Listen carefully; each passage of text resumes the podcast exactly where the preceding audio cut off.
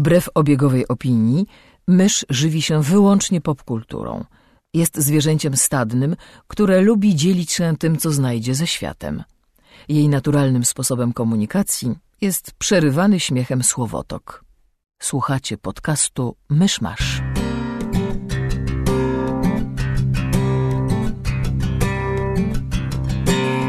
Gospodarzami podcastu Myszmasz są Krzysiek Sera, redaktor portalu Avalon. Kamil Borek ze studia Kobart. i Mysz, autorka bloga Mysza Mówi. Drodzy słuchacze, jest poniedziałek 2 stycznia 2017 roku, rocznica urodzin Izaka Asimowa. Zapraszam do 165 odcinka podcastu Myszmasz. Witamy Was w odcinku po przerwie świątecznej, kiedy mogliście sobie posłuchać e, odcinka sesji na podsłuchu, czyli tego, jak część ekipy Myszmasza gra w RPG prowadzonego przez Krzyśka. E, powracamy z naszym normalnym e, repertuarem. Jest dzisiaj 31 grudnia, kiedy to nagrywamy. W związku z tym, jeżeli usłyszycie huki za oknem, to nie my, to fajerwerki. I mamy w studiu gościnie nasze e, tradycyjne, e, ukochane e, Magdalenę e, Katus Gikus Bardalijską, znaną również jako Megu oraz Martę Oceansol Najman. Witamy Was bardzo serdecznie. Gościcie mnie w studiu. To jest moje mieszkanie. Oni tak zawsze. E, To jest pierwszy odcinek, który nagrywamy w Twoim mieszkaniu. Warto nadmienić, że są tutaj dwa koty, I więc, dużo piwa. więc to nagranie... To nagranie może się zrobić ciekawe w pewnym momencie. Zwłaszcza jak kot pociągnie za kabel. Na przykład. Albo dobierze się do piwa. O, kot wchodzi na stół. Kot podchodzi do mikrofonu. Zaczyna się. Dobrze. E, ale nie ma co tracić czasu na kota, o ile on nie zrzuci dyktafonu ze stołu. E, gdyż albowiem chcemy w tym odcinku zawrzeć jakby dwa odcinki. Taki normalny, standardowy przegląd, co ostatnio widzieliśmy, przeczytaliśmy i w ogóle, a także podsumowanie roku. No bo Sylwester, myślimy o, o tym, co było i kot właśnie wywrócił dyktafon. No, na ze stołu kolankę. może. Chodź na kolanka. That works well. Fantastycznie.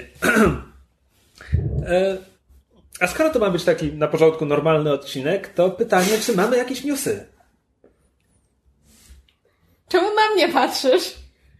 Aj, ostrzegaj z tymi newsami, nikt się nie przygotował. Ja się, Czy Ja w ogóle czy się nie nie możecie przygotowałem mówić tego, jakoś, żeby- zanim zaczniemy nagrywać, przygotujcie sobie jakieś newsy? Myślałem, że to ma być tylko podsumowanie w ogóle, Tak, więc ja ja się- do niczego nie przygotowany. ja się przygotowałam do podsumowania roku, w związku z tym kompletnie nie zwracałam uwagi na to, co się dzieje na świecie. Poza tym ostatnie kilka tygodni było dość smutnych i jakoś tak e, starałam się trzymać z daleka od Tak, praktycznie trzy czwarte newsów z ostatnich tygodni to nekrologii. Tak.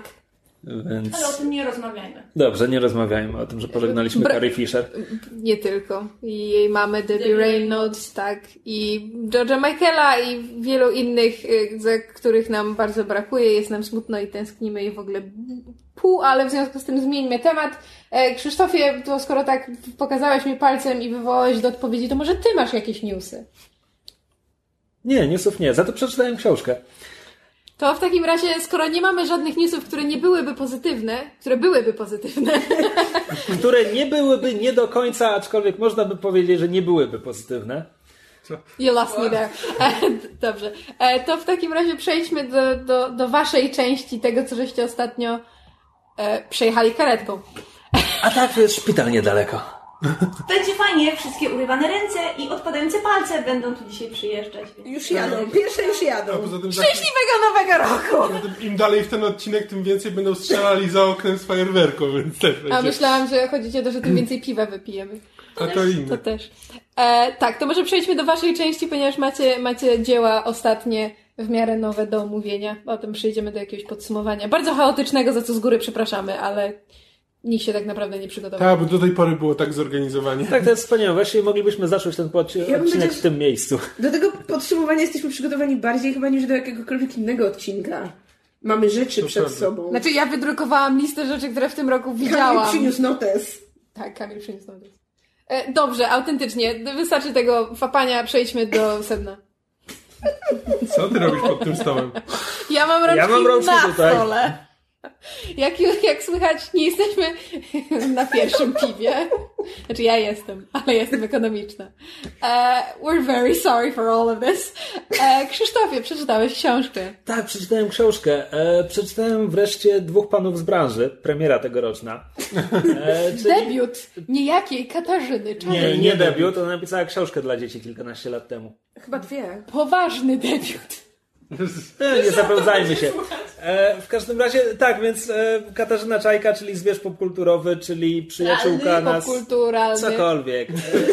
Krzysiek nie pił piwa. Z, zypop.pl e, Czyli przyjaciółka wszystkich nas obecnych w tym, w tym studiu, więc e, to jest zawsze tak trochę dziwnie, co właściwie można powiedzieć. No więc ja mogę z góry powiedzieć, że mnie to nie obchodzi, że to moja przyjaciółka i po prostu mówił szczerze, co myślę o książce. I mam zamiar ją zjechać. E, dwóch panów z branży jest o e, Marianie i Adamie, a może Andrzeju, minęło już parę tygodni, to przeżywałem. E, Why do we do this? We're so good. dwóch, dwóch dżentelmenach, którzy w, w okresie międzywoj, międzywojennym prowadzą w Warszawie kino. E, w zasadzie zaczyna się jeszcze przed I wojną światową. E, powieść obejmuje lata 1909-1939, plus potem jeszcze epilog po wojnie. E, no i tak, i oni mają pomysł, obaj są, e, obaj właśnie skończyli studiować prawo, w sensie obu wylano z tych studiów. Dziewczyny już są chyba five sheets to the wind. Pomóc Na trzech razy sztuka. Dawaj. I chyba twoje zdrowie. Okej, Ole! Proszę bardzo. dziękuję bardzo. Opydo o twoje zdrowie. Wiem, że tego słuchasz. To wszystko twoja wina. E, więc e, Adam i Marian kupują jakąś ruderę, zakładają kino. I książka jest o tych ich perypetiach. Oni są cały czas na progu bankructwa. E, w pewnym momencie któreś kino im się pali. I jakoś mimo to się im wiedzie. Jeden z nich, e, jeden z nich jest e, Polakiem, drugi z nich jest polskim Żydem. E, I to jest jakby rozgrywane w powieści. Jest, jest o antysemitach i potem, no właśnie, potem gdzieś tak w, powiedzmy w ostatnim akcie powieści w grę wchodzi wielka historia. W sensie już mamy, zaczynają się kończyć lata 30., złe rzeczy dzieją się w Niemczech, w Polsce też jest fala antysemityzmu. E, I w tym momencie to wreszcie wychodzi. I, I w momencie, kiedy ta wielka historia wchodzi do akcji i, i bohaterowie zaczynają się przejmować tym, co się dzieje dookoła nich, jak to wpłynie na ich życie i w ogóle zaczynają się zastanawiać nad swoją pozycją w tym kraju, e, nad swoją tożsamością, to w tym momencie powieść mnie wciągnęła. Bo wcześniej te pierwsze dwie trzecie to jest takie całkiem zabawne, taka perypetia, komedia pomyłek trochę, tylko że kurczę, oni siedzą i gadają. I to albo w kawiarnianym sto, przy kawiarnianym stoliku, albo w swoim gabinecie nad kinem. Ale, ale nawet jakim kino płonie, to, to w stronę później po prostu siedzą i o tym gadają. I w zasadzie tak się ta, cała ta, ta książka toczy. E, Gasia jest oczywiście bardzo zabawną o, osobą i, i te dialogi są bardzo zabawne. I zresztą to jest tak trochę dziwne, jak ja słyszę jej głos czytając dialogi tych dwóch panów. Z branży. Z branży zresztą. E, Natomiast czyta się, to, czyta się to przyjemnie, tylko bez jakiegoś głębokiego zaangażowania. Bardzo długo. Aż w końcu w finale faktycznie chwyta. E, Ostatecznie absolutnie nie żałuję, że to przeczytałem, natomiast to jest trochę tak, jak mówiłem parę miesięcy temu o powieści e, Handlarz kawą bodajże, że wtedy powiedziałem, że no to jest jakby najlepsza, najlepsza książka o Żydach handlujących kawą w Amsterdamie w XVII wieku, jaką kiedykolwiek czytałem. To jest najlepsza książka o dwóch panach prowadzących kino w, w międzywojennej Warszawie. Jakby y, to, to nie jest to brzmi jakbym ja się nabijał, natomiast e, to jest po prostu temat, którego ja nigdy nie widziałem ujętego w powieści, E, zwłaszcza jeśli mówimy o polskim gruncie, no bo jakby tam o, o, o kinie amerykańskim Amerykanie tłuką co chwila cokolwiek. E, więc e, no jest to temat, którego dotąd nie widziałem w powieści. Jest fajny. Cieszę się, że to przeczytałem. E, I właściwie tyle. No, jeśli kogoś interesuje międzywojenna Warszawa, a na, nawet jeśli nie interesuje, to może właśnie od tak, żeby, żeby zobaczyć miasto sportretowane w ten sposób, warto po to sięgnąć. O, Chyba tyle. Może jakbym mógł to omówić zaraz po przeczytaniu, to zostałoby mi więcej szczegółów w głowie, ale minął już prawie miesiąc, więc trochę wleciało. Jab, jab, jab, jab. Passive aggressive. I co, mysz nie pozwalał mówić? Nie, jak- jakoś nie było okazji. Cały czas było przekładane. Nie w sensie, że ja mu broniłam aktywnie, tylko po prostu nie było okazji. Zawsze było coś innego. Ja mam jeszcze kolejną książkę, jeśli nikt się nie wstrzeli ze Nie, swoim dobrze, to ja ci mogę tematem. przerwać i powiedzieć o filmie, który widziałam chyba jako 11 grona, a że jest to świeża premiera, to może jeszcze któryś słuchacz postanowi się wybrać. Mowa o filmie 7 minut po północy, w oryginale A Monster Calls.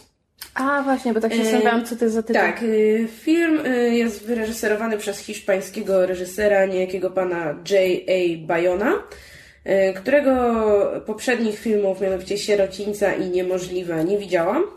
Y, I y, scenariusz autorstwa Patryka Nessa, czyli także autora książkowego pierwowzoru. Mm, Film, e, na- znaczy przyznam szczerze, że trochę nie wiedziałam czego się spodziewać, bo zwiastuny z jednej strony sugerują, że to może mieć trochę klimat horroru, zwłaszcza jak podkreślają właśnie tu twórca Sierocińca.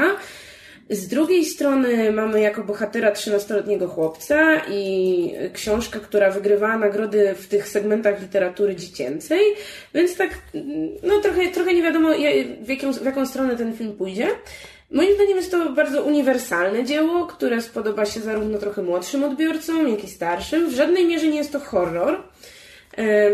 O czym jest historia? Mm, Historia dzieje się współcześnie bohaterem jest właśnie wspomniany 13-letni Connor, e, którego mama jest, e, jest chora na raka i kolejne, e, kolejne zmieniane lekarstwa jakby nie przynoszą poprawy jej stanu i wszyscy spodziewają się, że tak naprawdę jej dni są policzone. Y, Chłopiec musi przeprowadzić się do babci, ponieważ mama już jest w szpitalu i jego stosunki z tą babcią nie układają się dobrze. Mm, Babcię w filmie gra Sigourney Weaver, mamę gra Felicity Jones. Y, Postać babci jest o tyle ciekawa, że to nie jest taka typowa babcia z popkultury, jakby taka ciepła, która upiecze ciasto i tak dalej, wręcz przeciwnie. Stosunki z chłopcem są bardzo chłodne. Jej dom to takie bardziej muzeum, że jest mnóstwo jakichś gablotek, y, przedmiotów y, sprzed wieków, których jemu absolutnie nie wolno dotykać. Y, I, i ogólnie Conor ma też jeszcze problemy w szkole, gdzie jest jakby prześladowany i bity. I to wszystko, y, te wszystkie jakby jego problemy mm, stanowią główną, oś filmu. Y, Co ten film wyróżnia, to pojawienie się potwora. Otóż y, 7 minut po północy, jak sugeruje tytuł, aczkolwiek też 7 minut po 12 w południe, czego jakby tytuł już polski niestety nie uwzględnia, pojawia się wielkie drzewo, dubbingowane fenomenalnie przez Liama Nisona. Oj, E, Groot. Tak, Ale powiedz to z irlandzkim akcentem, tak jak Liam Neeson. Liam Neeson jest z Ojej, Irlandii. jak brzmi ir- ir- irlandzki akcent? Nie mam pojęcia. I'm Groot. I'm Groot, mate. Australijski. That's mostly, that's something different. I'm Groot. That's not a Groot. That's a Groot. No to jest ten taki standardowy This is not a knife. The, that's not a knife. This is a knife. To jest, to nie jest To był Dundee? Chyba tak. Właśnie tak mi się wydaje. Cieszę się, że przeżywacie ambitny, smutny film o umierającej matce małego chłopca. Dobrze, bo na razie ja mam bardzo silne skojarzenia z pierwszym tomem opowieści z Narni. Znaczy, ja miałam bardzo silne skojarzenia z labiryntem fauna. Yy, zwłaszcza może też, że no, hiszpański reżyser, dziecko, które jakby widzi coś, czego nikt inny nie widzi, jakby w jakiś sposób, żeby przezwyciężać no, z jednej strony swoje obawy, z drugiej strony jakby radzić sobie z tym, co go otacza. No bo jakby potwór, który przychodzi z jednej strony jakby budzi strach, jest taki jakby potężny, jakby tak w jakiś sposób grozi chłopcu, ale on się go od samego początku nie boi. I potwór, kiedy się pojawia, mówi, że opowie, opowie trzy historie, a potem chłopiec opowie mu czwartą. I historie, które opowiada drzewo, zaczynają się jak takie typowe baśnie. W tym momencie w filmie jakby pojawiają się sekwencje animowane, które w ogóle są prześliczne. Tylko, że to nie są baśnie, jakby nie są to historie, do jakich jesteśmy przyzwyczajeni, bo opowieści drzewa są takie bardzo nieoczywiste, brakuje w nich jasnego podziału na dobro, zło.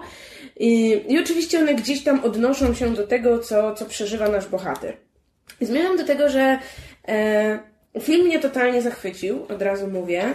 Jest y, z jednej strony taki bardzo wzruszający, bardzo emocjonalny, a z drugiej strony nie okłada cię szpadlem po głowie i właśnie w tym, co próbuje przekazać, y, jest dużo subtelności, dużo jakichś niedopowiedzeń i wydaje mi się, że no, na, pewno polecałabym to każdemu nie wiem, powiedzmy właśnie takiej nastoletniej osobie, która przeżywa coś podobnego co główny bohater, czyli no, na przykład zmaga się z odejściem kogoś bliskiego, bo wydaje mi się, że ten film ma dużo, dużo jakby tak, może nie tyle odpowiedzi, co podpowiedzi, jak sobie radzić z pewnymi emocjami, które są niezwykle trudne, ale też jakby tak nie piętnuje żadnych postaw i no jakby wszystko, co mówi, mówi z taką dużą empatią, wyrozumiałością i ogólnie jest świetnie nakręcony, jest bardzo dobrze zagrany, więc ja gorąco polecam. A słuchaj, bo powiedziałeś, że to ci przypomina Labyrinth Fauna, co dla mnie jest takim właśnie sięganiem bardzo wysoko, w sensie ja, ja nie, nastolatkiem nie jestem już od dość dawna. E, uwielbiam Labirynt Fauna, uważam, że to jest znakomity film.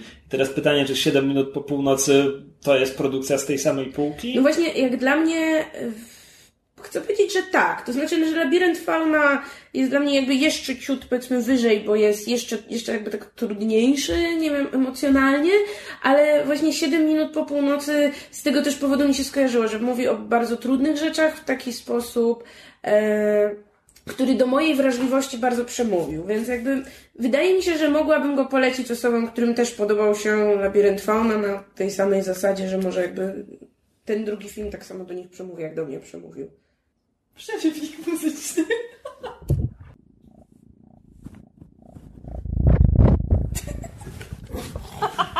Nie wiem, czy to będzie. Nie wiem, czy to będzie słychać. Nagrywamy mruczącą No. Arię. Tak, to był mroczący kot.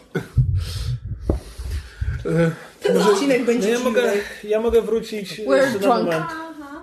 E, bo jak mówiłem, przeczytałem dwie książki. Drugą było e, Shades of Grey Jaspera Forda, Ja jestem w połowie w związku z o tym. którym, o którym oczywiście mówiliśmy już w podcaście dwukrotnie, ale ostatni raz był dwa lata temu, a jeśli możemy wspominać Deus Exa w co drugim odcinku, w którym mówimy o grach komputerowych, to nie widzę problemu, żeby jeszcze raz powiedzieć o Shades of Grey. Zwłaszcza, że ja bardzo lubię tę książkę. E, ja, ja ją uwielbiam. A ja ją Ona właśnie jest zaczęłam czytać. fantastyczna.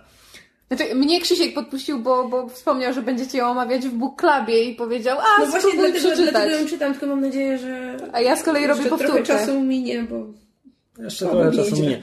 Natomiast, a, Jeszcze dwa tygodnie, trzy tygodnie? bo poprzednio, kiedy o niej mówiliśmy, skupialiśmy się na tym, e, o czym ona właściwie jest. No bo w skrócie to jest humorystyczna dystopia, gdzieś tam kilkaset lat do przodu, społeczeństwo podzielone. Wszy- Wszyscy, wszyscy są daltonistami, społeczeństwo jest podzielone na kasty, zależnie od tego, który segment tam barwnego pasma widzą. E, No i tak, no i to jest taki humor trochę Pratchett, trochę Douglas Adams. E, humorystyczna dystopia, co jeszcze trzeba wiedzieć. Tylko, że te, te, te, to jest jakby omawianie na poziomie treści. Bo jak spojrzymy na formę, no to to jest. Tak, to jest bardzo zabawna książka. Co nijak nie przekreśla tego, że to jest dystopia i to przerażająca dystopia. E, To jest jednocześnie powieść postapokaliptyczna, bo to wszystko toczy się na, na ruinach jakiegoś dużo bardziej zaawansowanego społeczeństwa. To jest jednocześnie też science fiction, bo bohaterowie odkrywają artefakty tego dużo bardziej zaawansowanego społeczeństwa. I to jakby to, to kompletnie nie był nasz świat, tylko nasz świat plus, nie wiem, 500 lat minimum. E, To jest wreszcie ciekawe, bo tak, to jest dystopia, ale tam, gdzie dystopie to prawie zawsze rozgrywają się w jakichś mega miastach przyszłości, tutaj mamy do czynienia z małą angielską wioską. I to jest totalitaryzm, e, właśnie totalitaryzm W wydaniu wioskowym. takiej lokalnej rady, która ci mówi, nie, nie możesz sobie w ogródku postawić tam The greater good. oh, come on! No. nie? Nie? nie. Nie? Hot fuzz? Nobody? co? Nie. Nie? Hot fuzz? Nie? Znaczy ja znam Hot Fuzz i lubię, Hot Fuzz, ale, ale ale nie. W każdym razie i to wszystko się bardzo fajnie splata. To znaczy, tak jak mówię, to, że to jest zabawne nie przekreśla tego, że to jest przerażające. To, że to jest przerażające nie przekreśla tego, że to jest bardzo zabawne. I to jest po prostu świetnie napisane. E, szczerze mówiąc, powinienem to czytać ze słownikiem w ręku, bo jednak autor ma bogate słownictwo i ja tam naprawdę wielu słów nie rozumiem. E, ale czyta się to świetnie. Tak naprawdę teraz czytając po raz drugi dopiero zauważyłem, że na ostatnich kilkudziesięciu stronach akcja trochę za bardzo galopuje i jest trochę za dużo no, haczyków na sequel, co normalnie nie byłoby problemem, gdyby to naprawdę była pierwsza część trylogii, tylko ponieważ druga i trzecia nie mogą się zmaterializować Od lat. i szczerze mówiąc zastanawiam się, czy kiedykolwiek się zmaterializują, e, no to to trochę osłabia całość, bo to by działało jako zamknięta powieść. Znaczy, Gdy, by- z było- otwartym zakończeniem, Tak, byłoby ale troszkę frustrujące, ale jakby bohater, ci pole bohater przeszedł przemianę, jakby taki podstawowy character arc zostaje dopełniony w tej powieści i pod tym względem to może być osobna całość. No tylko na ostatnich stronach pojawiają się jakieś tam odniesienia do kolejnych dziwnych rzeczy, tajemnic i wszystko wyjaśni się w następnym odcinku Cliffhanger. nie ma następnego odcinka. W posłowiu Ford pisał, że, że mu się tę książkę ciężko pisało, że to jest właśnie trochę poza tym jego tradycyjnym dorobkiem. I właśnie się zastanawiam, czy, czy to balansowanie pomiędzy, pomiędzy komizmem a, a znaczy horrorem, w sensie tym, tą opisywaniem tej przerażającej rzeczywistości. Zastanawiam się, czy to nie na tym się wykłada. Co, nie do końca, bo ja czytałam, zaczęłam czytać, tylko nie mogłam skończyć. On ma taką serię, nazywa się Thursday Next. Tak. To jest bohaterka, która jest jakby de- de- detektywem, czy... Prywatna detektyw od książek. Tak, od książek. W sensie jakby w jej rzeczywistości bohaterowie z książek i sytuacje z książek jakby wychodzą na, na, na świat rzeczywisty. I Ford ma, ma nie wiem jak to nazwać, on ma pewną, nie- nie nazwałabym tego manierą, ale pewien, pewien taki schemat, że on bardzo lubi wrzucać elementy wydawałoby się niepasujące do świata, który powinien być dla nas mniej więcej znajomy jakby w ten sposób wprowadzać pewien kontrast i w jakiś sposób zaskakiwać czytelnika. I w Thursday Next tego jest jakby jeszcze więcej, bo w, w, w Shades of Grey można bardzo wiele wytłumaczyć tym właśnie aspektem sci-fi, a mimo wszystko Thursday Next to jest jednak fantasy czy urban fantasy, bo dzieje się w mieście. E, I to co, to, co jakby udało mi się przeczytać z tego pierwszego tomu, a z, musiałam porzucić z bardzo prostego powodu, bo pierwszy tom dotyczy, z tego co wiem, dumy, dumy i uprzedzenia chyba. Mm, Nie. Nie? Jane Eyre. Jane Eyre, tak. Bo to jest zaginięcie Jane Tak, Jane, właśnie, Jane Eyre, tak. jest E. Disappearance of Jane Eyre, właśnie. Em, a ja, wstyd przyznać, nie znam Jane Eyre, w sensie nie czytałam i mam bardzo pobieżną wiedzę, w związku z tym miałam wrażenie, że większość zarówno żartów, jak i zawiłości fabuły, które należy śledzić, żeby wiedzieć, prawda, dokąd prowadzi ją śledztwo i dlaczego pewne elementy są ważne, mi umykały, w związku z tym nie czerpałam z książki przyjemności, poza właśnie taką warstwą czysto językową, czy, czy dowcipów słownych, czy żartów sytuacyjnych. Natomiast miałam wrażenie, że właśnie w tej książce ten świat wykreowany przez, przez Forda w tym świecie Thursday Next, on też jest zaskakująco mroczny. To znaczy właśnie to jest ten poziom Gaimana, że z jednej strony masz, wiesz, różne fantastyczne stworzenia i niby to jest magia i baśnie, a z drugiej strony jest bardzo duża warstwa mroku, która wyziera w pewnych momentach.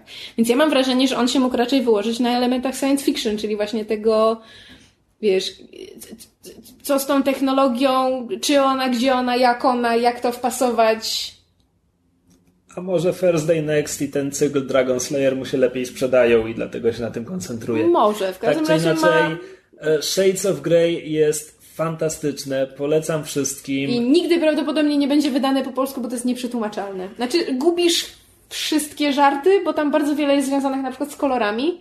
No, Nie tak. przetłumaczysz, musiałaby być z przypisami, co jest Ja, bardzo wiesz, ja, tam, ja tam wierzę w cholerę. Natomiast, no tak, trzeba by pół książki napisać na nowo, żeby to Napiszmy, jakoś na, działało. napiszmy do PWC, na pewno będzie zachwycony. A więc cała nasza trójka, w sensie Krzysiek, Ocia i ja, byliśmy Dziękuję. Pod zbiorem tej grupy. Tak? Tak. Byliśmy wczoraj w kinie z lekkim opóźnieniem na niedawnej premierze Passengers z Jennifer Lawrence i Chrisem Prattem. I... em, I co? Ja byłam tego filmu bardzo ciekawa w związku z tym, że spotkał się on z miażdżącą krytyką ze strony recenzentów i zarzucano mu mnóstwo rzeczy. Um, seksizm, gloryfikowanie syndromu sztokholmskiego, um, To, że jest głupi. to, że jest głupi po prostu, ale y, właśnie te relacje pomiędzy bohaterami y, ze względu na ich y, związek, powiedzmy, bardzo mocno wpłynął, wpłynął na ogólną ocenę filmu. I byłam przekonana, że idę na totalną szmirę. Nastawiałam się na film beznadziejny, który nie dość, że będzie straszny, to jeszcze mnie oburzy. A tymczasem to nie jest takie złe. Znaczy, to jest bardzo rozczarowujący wady. film. Tak. To mógłby być taki świetny film. Ja jestem tak wściekła na ten film, że nie jest taki dobry, jak mógł być. I nie wiemy, ile możemy powiedzieć. Czy wy... Znaczy, to, to co wiadomo ze zwiastunów. Jest e, jakaś tam przyszłość, leci wielki statek kosmiczny na odległą ludzką kolonię. Film trochę udaje prawdziwe science, znaczy hard science fiction, w związku z czym lot na odległą planetę zajmuje 120 lat, więc wszyscy pasażerowie na pokładzie są w tym czasie w hibernacji. Ale coś się dzieje i pasażerowie grani przez Chrisa Prata i Jennifer Lawrence się budzą. Budzą się, kiedy zostało 90 lat do wylądowania na planecie. Tak, więc to jest jakby główny punkt wyjścia do filmu to jest okej, tylko my nie śpimy na tym statku, nie możemy znowu wejść w hibernację, przeżyjemy całe nasze życie na tym wyludłym statku widmie, umrzemy zanim dolecimy do celu. Plus do tego dochodzi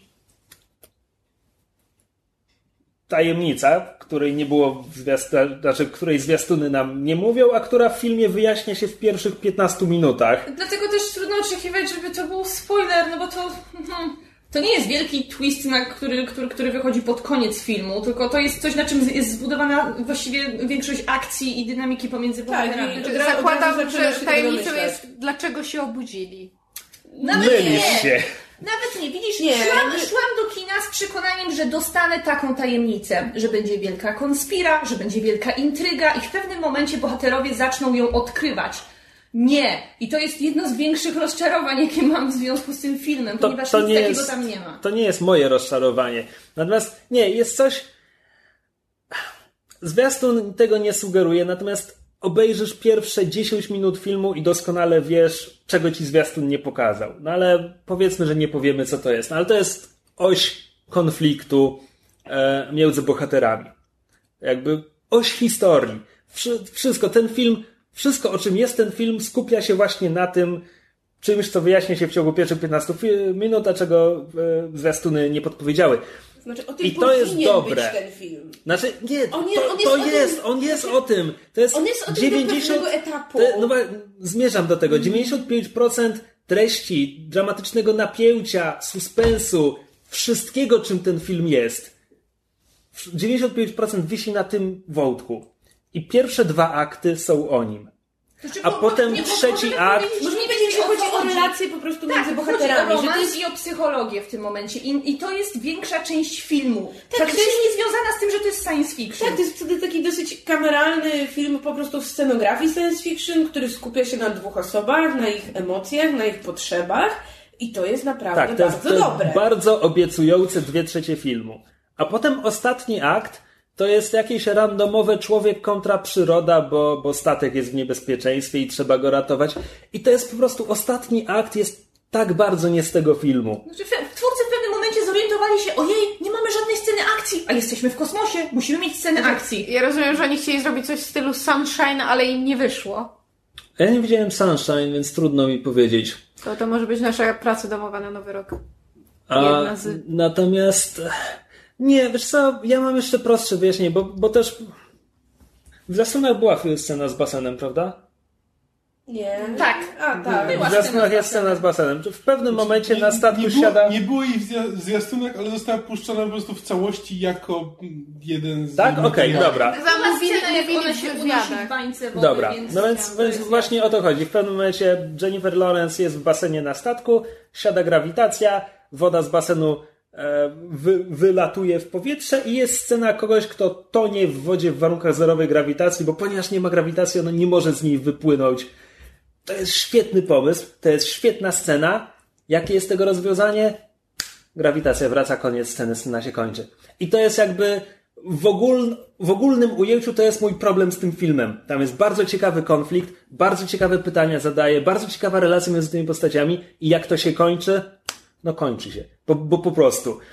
E, Mi się Tak jakby skończył w czas. trzecim, w ten- trzecim akcie filmu to, co było tematem filmu do tej pory, przestaje tak naprawdę być w centrum, przestaje być problemem, bo bohaterowie skupiają się na save the world i to jest straszne, to jest tak rozczarowujące. Dla mnie to było, było najgorsze to, że skończył się ten wielki moment kulminacyjny filmu, a ja sobie myślę, aha, czyli teraz zaczyna się właściwa akcja. Zaraz to będzie się rozwijało dalej i w tym momencie bach, napisy koniec filmu. Ja tak siedzę i what? Ale co się stało? to, to mógł być bardzo dobry film, gdyby nie został zrąbany, a został Znaczy, to się wciąż ciekawie ogląda, tylko wychodzisz z kina sfrustrowana na zasadzie, to mogło być o tyle lepsze. A, a, a nie jest. Więc ja doskonale rozumiem te negatywne recenzje. Może nie właśnie w odniesieniu do tej relacji pomiędzy bohaterami, która jest strasznie krytykowana Znaczy, przez niektórych. tak, bo, bo niektóre z tych recenzji to było tylko na zasadzie, no to, to, to jest nie fair relacja między nimi i to jest głupie. Tak jakby film tego nie zauważał, a, a film to zauważa i Wiesz, film to adresuje i o tym jest ten film. Tak. Jakby to nie jest negatywne, tak? To, Tak. że ta sytuacja trochę do niczego nie prowadzi, nie ma jakiegoś satysfakcjonującego rozwiązania tego wątku. Tak, no i jest drugi mniejszy problem, e, to znaczy Chris Pratt jakby nie pasuje do tej obsady, to znaczy i Jennifer Lawrence i e, to jest Michael Sheen, Michael tak? Sheen, Michael Sheen jako android jest barman jest najlepszą postacią w filmie. E, No a Chris Pratt trochę nie bardzo może grać na tym poziomie co oni. I, No, te, to Jennifer jest Lawrence ma tam bardzo, bardzo, kilka bardzo fajnych scen, takich emocjonujących, kiedy ona odkrywa niektóre rzeczy. On naprawdę bardzo fajnie tam gra. A Pratt, no, on, on tam ma mom- momenty takiego, kiedy, momenty, kiedy jego bohater jest naprawdę załamany yy, i, i, I ukrywa się za brodą. tak, zapuszcza taką brodę, żebyś w ogóle To, to nie jest poznała. szkoła aktorska imienia Bena Afflecka. A, mnie najbardziej rozwala to, że na e, materiałach promocyjnych filmu pojawia się jeszcze na samym końcu, że występuje w nim Andy Garcia. Andy Garcia występuje I jest w zwiastunie, jest, prawda? jest, Jest jest zwiastunie przez jedną sekundę i przez tą samą jedną sekundę jest w filmie i on jest pokazywany jako jedna z gwiazd filmu, on się w ogóle nie odzywa, praktycznie w ogóle nie ma go na ekranie. My tak, ja, ja tak się patrzę i ja byś naprawdę musiał nudzić, że chciał iść na taką jedną scenę takiego filmu. Ale wow. Jak można to tak zepsuć? No, i to są pasażerowie. Jedno z największych moich rozczarowań tego roku, to od razu powiem. No. Kurczę, muszę powiedzieć, że moich też, a to jest w sumie trudne, bo ja przecież szedłem, ja wiedziałem, że ten film ma tam 20 parę procent na Rotten Tomatoes, ja czytałem te recenzje. Ale po prostu te dwie trzecie nakręciły nas, że hej, może ci wszyscy ludzie się mylą. No właśnie, bo ty Nie. siedzisz, pierwsze 5 minut jest dobrze. Oglądasz to coraz, coraz dłużej i to jest, i widzisz, że to jest naprawdę fajny film i nie rozumiesz, co się tym wszystkim ludziom nie podoba, a potem si- siedzisz przez finał i już wiesz, co im się nie podoba. No dobrze, ale to skoro to jest dla Was być może jedno z rozczarowań roku, to może w ten sposób przejdziemy automatycznie do omawiania Innych rozczarowań roku. tak, innych, innych e, aspektów tego roku, które nam się albo bardzo podobały, albo bardzo nie podobały. Em, czy mamy jakieś rzeczy, które nam automatycznie przychodzą do głowy z, nie wiem, filmów, z Z seriali? jakiej kategorii? To skoro mówiliśmy o rozczarowaniach, to, to skoro mówimy o rozczarowaniach, to może zacznijmy od, od rozczarowań. Okej, no więc ja wezmę najprostszy możliwy cel, e, Batman Batman, i v Superman i Suicide Squad. No tak. No tak. No DC się nie popisało niestety. To nie był ich rok. Tak, tylko że na, na, najgorsze jest to... Był ich 2008 to był ich rok. Co wtedy było? Dark Knight? Dark, Dark Knight. Dark Knight. Dark Knight. Tak, najgorsze jest to, że jakby po każdym z trailerów, znaczy była taka faza jakby przed premierą każdego z tych dwóch filmów, w której zaczynałem nabierać nadziei, że może to będzie właśnie ten E, film. To, to jest ta faza, w której obecnie jest Wonder Woman. Ty, to jest naprawdę dobry zwiastun. Może to tak. wreszcie będzie ten film. A potem się okazywało, że o nie, jednak nie.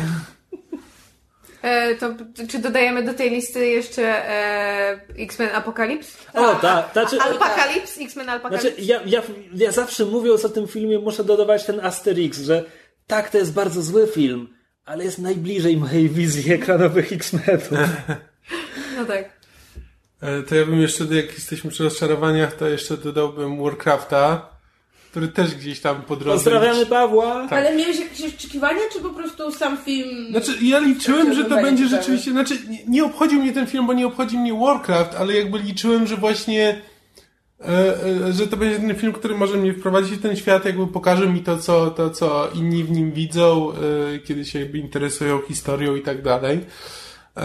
Ale, wiesz co, no okazuje się, że znaczy, film był bardzo mocno pod fanów, a fani na niego nie poszli, więc... e, Nie no, Chińczycy na niego poszli. Tak, tak.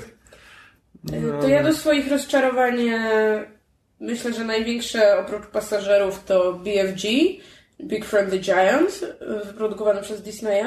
A, to był E, ten Z nowy zesz- E.T. zeszłorocznym zdobywcą Oscara, e, on się nazywa Mark, Mark Rylance. Rylance. Tak.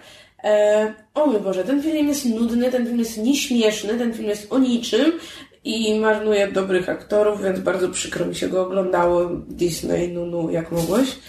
E, drugie rozczarowanie, może już nie aż takie wielkie, ale zawsze, to tegoroczna epoka lodowcowa, piąta z kolei, która była tak fatalna, że, że też nie do uwierzenia, jak nisko upadła ta seria od czasów pierwszej części, która no, stała się, no tam było dużo takich tekstów, które zostały kultowe, jakby rozpoznawalnych postaci.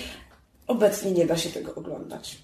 To ja od siebie dodam jedno z moich większych rozczarowań tego roku. To niestety drugi sezon agentki Carter, który definitywnie zakończył karierę tego serialu w telewizji. Bardzo smutno, że w takim stylu y, taka fajna postać musiała odejść, bo już niestety y, na mały ekran nie wróci. Z ciekawości, kto przy tym stole obejrzał ten drugi sezon do końca? Ja! Do końca ja. Do połowy? Nie, no ja też go w końcu... To Luka Cage'a nie skończyłam. Tak? A, to tylko ja i Ocia odpadliśmy. Okej. Nie, czy Luka Cage'a możemy zaliczyć do naszych rozczarowań, bo myśmy go nie skończyli. Ty go też nie Obejrzałam tylko pierwszy odcinek. Ale trudno mi powiedzieć, czy jestem Znaczy rozczarowana, nie, no, bo nam, nie nam brakuje tylko dwóch odcinków i mieliśmy go skończyć w tym...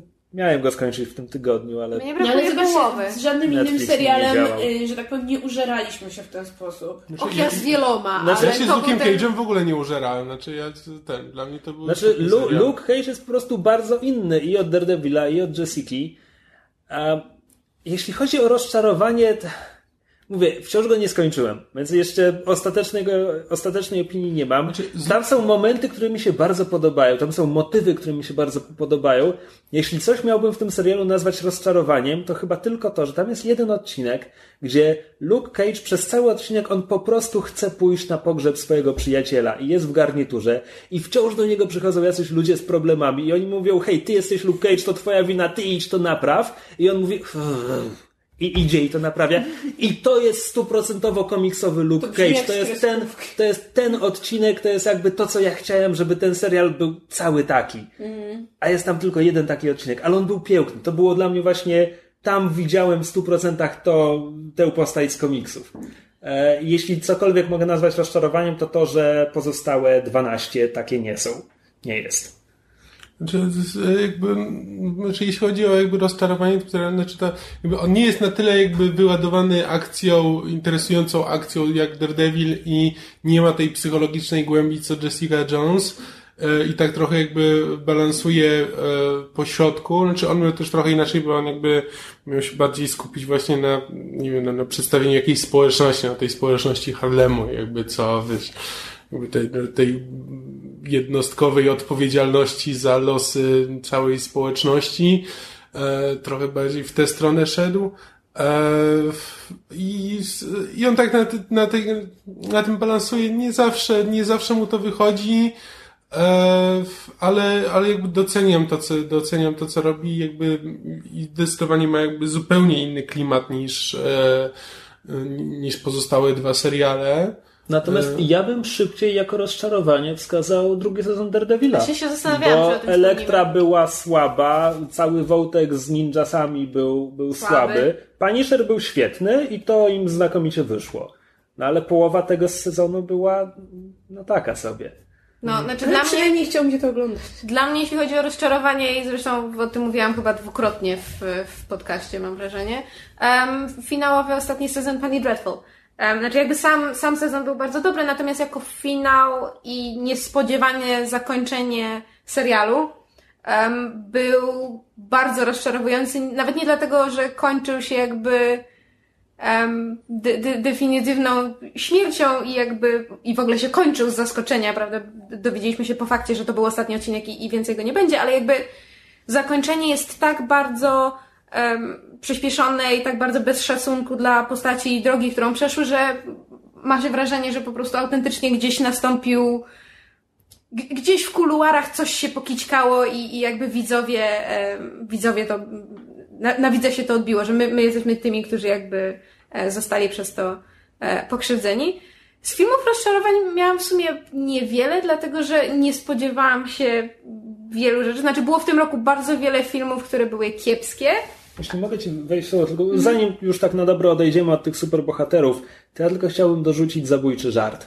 Animację y, z DC, O. e, adaptację słynnego komiksu Alana Mura, bo to, co oni z tym zrobili, to to był bardzo złe. To znaczy, to był bardzo zły pomysł. Te pierwsze 40 minut o Badger to byłoby spoko, gdyby było dobre, a nie było. I byłoby spoko, gdyby to był prawdziwy prolog do tamtej historii. Gdyby to miało jakikolwiek związek z tym, co jest w głównej historii, a nie miało. E, więc dostajemy film, w którym pierwsze 40 minut jest złe i nie wiadomo czemu tam jest. A potem jest sama adaptacja zabójczego żartu, z którym, zresztą ja już to mówiłem, kiedy omawialiśmy sam film. Ja, ja nie padam czołobitnie przed tym komiksem i przeniesienie go jeden na jeden na ekran powoduje, że absolutnie nie padam czołobitnie przed tym filmem. Plus miał taką sobie animację. A, ale skoro jesteśmy przy animacjach, to znaczy to jest film chyba z zeszłego roku, ale ja go widziałam dopiero w tym. E, Inside Out w głowie się nie mieści. Zeszłoroczny. Tak, zeszłoroczny. E, to ja tylko dwa słowa, bo też omawiałam, omawiałam dyskutowaliśmy o nim w, w podcaście i wyrażałam swoje e, wątpliwości, ponieważ jakby w tym roku było sporo filmów, które nie były moim zdaniem najlepsze albo były wręcz złe, ale jakby z bardzo niewieloma z nich wiązałam jakieś wysokie nadzieje. Znaczy jasne, było mi przykro, że na przykład na ostatnim Underworldzie bawiliśmy się fatalnie, bo nie, nie był nawet na tyle zły, żeby być śmieszny. Przykro mi, że nakręcili czwartego Jasona Borna, który jest powtórką ze wszystkich poprzednich i nie wprowadza niczego nowego do tego. Przykro mi, że Um, Iluzja 2 też nie była fajnym rozrywkowym filmem, bo znowu się była. wykłada w finale. Tak, ale... jest to, że Iluzja 2 nam się zdecydowanie bardziej podobała po wyjściu z kina, kiedy byliśmy na seansie, w którym e, ucięło nam e, osta tak, końcówkę, ostatnie, ostatnie 40 minut, tak, ostatni cały trzeci akt praktycznie jakby do, do, do, do końca drugiego aktu było super. Nam się, świetnie się na tym bawiliśmy. Potem obejrzeliśmy końcówkę i było takie Aha. No znaczy, to zakończenie jest tragiczne, bo tak. jeszcze to, to, to, to, ta ostatnie pięć minut po prostu, o mój Boże. Ale pierwszy film miał dokładnie ten sam problem. Ostatnie 5 minut można by wyciąć, bo jakby jest zupełnie... Tak, a jeszcze to 5 minut ostatnie drugiej części rujnuje też pierwszą część. Mm. Po prostu brawo twórcy. Mało komu się to udaje. A, a niestety Inside Out był takim filmem, w którym ja jakby, ponieważ bardzo wiele o nim słyszałam wcześniej zaczynają. E, bardzo wiele o nim słyszałam, jakby pozytywnych e, opinii, a nawet jeżeli nie pozytywnych, to jakby wychwalających głębiej filmu i to, jak poruszał e, tematykę właśnie emocji i, i, i, tego, jak dzieci przeżywają pewne e, traumy, tragedie, problemy i tak dalej. I ja tego w ogóle nie zauważyłam w filmie. Znaczy jakby moim zdaniem to, co film próbuje przekazać, przekazuje źle i, i byłam mam z nim bardzo duży problem. Ja muszę do niego wrócić po, po, teraz, że tak powiem, po, po tym, jak zdążył się troszkę odleżeć, bo, bo jestem ciekawa, czy to była kwestia po prostu złego nastawienia. I druga rzecz, która mnie troszeczkę złamała mi serce, to jest um, e, Dom dla zmyślonych przyjaciół pani Peregrin. Nie nauczę się, jaki jest poprawny tytuł. Miss Peregrine's Home for Peculiar Children. E, ale głównie dlatego, że ja tuż przed, przed filmem w reżyserii Tima Burtona przeczytałam wszystkie trzy książki, które mnie zachwyciły i jakby cofnęły mnie do czasów dzieciństwa, kiedy czytałam takie książki jak Pięcioro dzieci, coś Edith Nesbit, czy kiedy czytałam Narnię i jakby bardzo, moim zdaniem są bardzo dobrymi książkami dla dzieci, niełatwymi, ale, ale w związku z tym jakby stoją jeszcze wyżej, bo poruszają niełatwe tematy i robią to dobrze. A film był Film, film był. To był, znaczy, taki Ja nie mam problemu no. z filmem o tyle, że mnie już książka nie zachwyciła, zwłaszcza w drugiej części. Dla mnie, dla mnie cały jakby problem z Miss Peregrine jest taki, że autor miał świetny wyjściowy pomysł, ale widać, że jak zaczynał to pisać, to miał tylko pomysł i zdjęcia i nie wiedział, co będzie dalej. I druga połowa tak książki, jak i filmu wykłada się. Hmm. I Uwielbiam pomysł, uwielbiam tę część, kiedy główny bohater poznaje dom, poznaje jakby jak działa ten świat. Yy, druga połowa, kiedy jest ta część z walką, z jakimiś tam wydarzeniami, zupełnie nie. Yy, ja bym jeszcze chciała do serialowych rozczarowań, coś co mnie jakby najpierw wzbudziło mój ogromny entuzjazm, bo ostatecznie mocno mnie rozczarować, to tegoroczny revival Gilmore Girls, A Year in Life. Yy, jakby czekaliśmy, znaczy my fani tego serialu, którzy oglądali go dawno temu, czekaliśmy na ten Netflixowy revival no, od chwili pierwszych zmianek i to, co dostaliśmy, koniec końców, po przemyśleniach, było tak niepotrzebne, że wolałabym tego nie dostać, niż dostać to, co, co nam dali. Jakby te cztery odcinki yy, psują wielu bohaterów, tak naprawdę wszystkie śmieszne żarty to są te same żarty, które już znamy z tego serialu.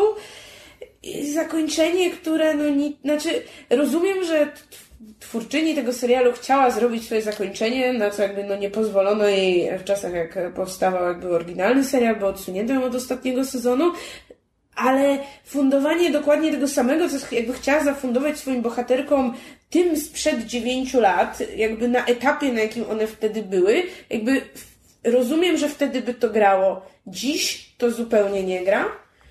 I mam nadzieję, że mimo takiego cliffhangerowego zakończenia Netflix jakby nie będzie już rea- reanimować tych zwłok. Dajmy im spocząć. What's dead should stay dead. To jest Supernatural. Nieważne, przepraszam. Z Lovecrafta. Ten. E, Nie, w Lovecraftie jest to, to co jest. Nie, tak. nie może umrzeć to, co. To, co? to co już nie Jak żyje. też- Chyba tak. Jak też ludzie? Mówicie, That is, mówi, what that is is not dead? dead which can eternally lie, and with the strange eons even death may die. wow, Kamil to powiedział z pamięci. Ty, Jeszcze jest Nie, nie, What is dead may never die z gry o tron, jeśli szukamy odniesień. niepotrzebne the, ale nieważne. Valor Morgulis. To jeszcze z, z, zawod, z zawodów u mnie była to jedna z niewielu rzeczy, które pamiętam, ale może dlatego, że mam przez przypadek wynotowane na liście, bo zapomniałam Przez wynotować. przypadek wynotowany. Znaczy, wiesz co, bo ja... Stało się. Nie, bo ja normalnie książki jakby... Szłam ulicą i znalazłam kartkę papieru, gdzie jest 75 tytułów rzeczy, które z biegiem okoliczności widziałam w tym roku. Cicho! Nie, bo ja normalnie notuję przeczytane książki i jakby przemyślenia na Goodreadsach, a na, na, to jest zazwyczaj, ta lista, którą mam przed sobą, to są filmy i seriale, rzeczy obejrzane, a nie przeczytane. Tylko z jakiegoś powodu zanotowałam na tej liście tę książkę, ponieważ dzień później widziałam ją w postaci filmu, więc podejrzewam, że stąd była korelacja, bo chodzi o książkę Tony and Susan Osina Wrighta, na której jest op- oparte Nocturnal Animals. I, I film i książkę też jakby e, dość e, ekstensywnie omawiałam w podcaście, więc nie będę się powtarzać. Natomiast to chyba też był jeden z takich zawodów, ale nie dlatego, że to jest zły film, bo jakby ja nadal utrzymuję, że to jest bardzo dobrze zrealizowany film i Ford bardzo wiele rzeczy naprawił względem książki, natomiast ja byłam zawiedziona, bo do, z książką ma bardzo wiele problemów i liczyłam na to, że Ford będzie w stanie jakby zrobić jeszcze więcej w moich oczach. Ale Jeszcze to, więcej problemów. nie, jeszcze więcej jakby poprawić w tym sensie. E, ale jakby sam, sam film jest nadal bardzo dobry i, i jeszcze będę do niego kiedyś wracać. E, dobrze, to skoro powiedzieliśmy o tym, co nam się... Czekaj, mówimy teraz o książkach, które nas rozczarowały? Znaczy, w ogóle mówimy o rozczarowaniu. No dobrze, tak to, ja chcę bardzo- książ- to ja chcę książkę, która myślę była rozczarowaniem połowy co najmniej e, przedstawicieli naszego pokolenia, mianowicie... A, musi e, prze- robić. prze- Nie, Harry Potter and the Cursed A, Child. przepraszam. Nowa Musierowicz nie wyszła w tym roku, więc nie mogła nas rozczarować. Jej! Ja jestem, bardzo, ja jestem w dużym niedoczasie. O, ja tak żałuję, że robić w tym roku nie wydała książki. To jest taka moja tradycja od trzech lat, że co roku w okolicach listopada, grudnia czytam jej nową książkę i po niej jeszcze. No to w tym, w tym roku możemy się przejechać po Harrym Potterze, O, ja się który, o mój Boże, 10 czemu to powstało? Podobno na deskach teatru sprawdza się dużo lepiej. Prawdę mówiąc, jestem tak rozczarowana tym, co przeczytałam, że nie wiem, czy nawet chciałabym to oglądać w teatrze. Znaczy, jasne, jakby ktoś teleportował mnie do Londynu i kupił bilet na sztukę, no to może, ale tak samoistnie nie podejmę na pewno żadnego wysiłku w tym celu, bo no to było złe, to było... Składało się z y, recyklowania wątków i pomysłów, które gdzieś tam kiedyś były, niczym najsłabszy fanfic. Dokładało zaginione dzieci, jakieś podróże w czasie. To wszystko nie ma ładu i składu. Postacie nie mają charakterów, albo mają jakiś totalnie wypaczony. Po prostu za- zapomnijmy o tym, że to powstało. Boże, właśnie policzyłam, ile książek przeczytałam w tym roku. I przeczytałam tylko 19 książek. Ja Jest! Nie, jest, nie, jest, nie jestem przegrywem tego roku. Mnie, mnie w zeszłym roku nie pokonacie 12 książek, i- książek i to było i tak, wiesz, pushing it. W tym roku poszło mi o wiele lepiej. Wow. E, dobrze, ale żeby się dalej nie przygnębiać, to może przejdźmy do tego, co nam się podobało w tym roku. Ja chcę zacząć. Dobrze, to ja zacznij. chcę zacząć, bo ja mam mojego murowanego faworyta w tym roku. Em, I tak jakoś zaczęłam myśleć o. Zaczęłam od seriali i moim ulubionym serialem tego roku. I to też powinien być wasz ulubiony serial tego roku, ale wiecie, Ja, ja widziałam tylko dwa odcinki, bo ja wiem, co powiesz. Wiesz, co powiem? Czekaj, This is Us oczywiście powiesz. To mam na drugim miejscu. God damn it! Myślę- Ale na pierwszym miejscu mam coś, co się z This Is Us łączy, bo chodzi mi ciągle o American Crime Story, The State e, kontra Nie, e, O.J. poczekaj, to się nazywało... The People, the O.J. The Simpson. People, the, o, o, The People, the O.J. System, American Crime Story. O.J. System. Simpson powiedziałam, Simpson. Nie, powiedziałaś system, ale... Nie, ale cio, nie dobrze, nieważne. Wszyscy E, słyszeliśmy. Ja, znaczy ja się z tobą zgadzam, że to jest chyba najlepszy serial tego roku, co jest z mojej strony dużym e, nadużyciem, bo ja nadal nie widziałam trzech ostatnich odcinków. Jezu, ja widziałam całość, to jest takie dobre. To jest tak ludzie, jest Ale ja nadal nie mogę uwierzyć, Ja że to zrobił i- Ryan Murphy. Ja widziałem jeden wyrwany ze środka odcinek i to faktycznie było bardzo dobre. W ogóle Ryan Murphy ma w tym roku dobry rok, bo w tym roku był koniec piątego sezonu American Horror Story Hotel, który był fantastyczny, był szósty Czekaj, sezon, ale- który ale był czy- dobry. I w tym roku nie leciało już gli, które mogą być słabe. Przepraszam bardzo, ale czy, czy Ryan Murphy był główną siłą napływową tego sezonu? Tak, mam on, on wrażenie, i że... brat Falczuk. Aha, bo ja się... To było w oparciu o książkę e, faceta, który jakby był związany z pisaniem scenariusza, natomiast z tego, co mi się wydaje, Znaczy, mi się- to mi się Falczuk i wydawało, Ryan że- Murphy byli reżyserami i producentami wykonawczymi. Znaczy, tam... Dobra, nieważne. Wydawało mi się, że to jest grupa so. i Murphy był tylko jedną z iluś osób. E, Wracając do mojej listy, This Is Us jest zaraz na drugim miejscu. E, Obie, obie te produkcje łączy e, aktor Sterling Brown, który jest Och. rewelacyjny. Och, All the Awards. I y, w, w ogóle at, atmosfera This Is Us, jaki to jest ciepły, mądry serial, który pokazuje ci takie problemy z bardzo fajnej strony. Mi się tak strasznie podoba ten cały wątek czarnoskórego chłopca wychowującego się w białej rodzinie jako adoptowane dziecko. Oni to tak pięknie pokazują. I te wszystkie, te wszystkie rzeczy, o których my nie wiemy, które się stały pomiędzy jedną płaszczyzną czasową, a drugą, którą oni nam dopiero będą pokazywać w następnych odcinkach, to jest, y, nie mówię o żadnych konkretnych rzeczach w tym momencie, ale st- strasznie podoba mi się ten serial, strasznie podobają mi się bohaterowie, bo są przesympatyczni mimo wszystkich swoich wad. E, I, i, i na, na, naprawdę jak na serial obyczajowy, bo takie seriale zazwyczaj nie są dobre, bo na ile sposobów możesz opowiedzieć o wydarzeniach ludzkiego życia, które się obraca wokół urodzin, y, ślubu i Śmierci. i śmierci, no nie oszukujmy się. A oni to robią w bardzo kreatywny sposób. I naprawdę y, nigdy nie spodziewałabym się, że obyczajowy serial będzie u, mnie tak, tak wysoko stał w zestawieniu. To skoro mówimy o serialach, to oprócz tego, że ja opakuję Galavanta i Limitless, które się w tym roku pokończyły, a to były jakby takie jasne punkty mojego serialowego sezonu, e, to ja chciała wspomnieć o em, serialu Sweet Vicious, o którym chyba nie mówiłam w Nie. podcaście, natomiast pisałam notkę na blogu, to jest nowy serial MTV, który miał do tej pory chyba tylko 4 albo 5 odcinków, więc jest stosunkowo nowy. Natomiast jest bardzo fajny, bo jest połączeniem Jessica Jones i Kikesa, powiedzmy, bo em, porusza jakby podobne wątki jak Jessica Jones, to znaczy związane z e, molestowaniem, gwałtem i jakby pogodzeniem się z tym i jak to wpływa na relacje między kobietami. Tutaj w, na terenie Uniwersytetu w e, Sorority e, i, i, i- jakby w, w tych bractwach e, uniwersyteckich, które tam w Stanach są, bo, bo są oczywiście sororities i fraternities. Um, i jest para właśnie, pa- para dziewczyn, które jakby niechętnie nawiązują współpracę. Jedna z nich jest zamaskowanym vigilante, która się mści na właśnie mężczyznach z kampusu, którzy, którzy molestują i, i gwałcą e, tamtejsze uczennice.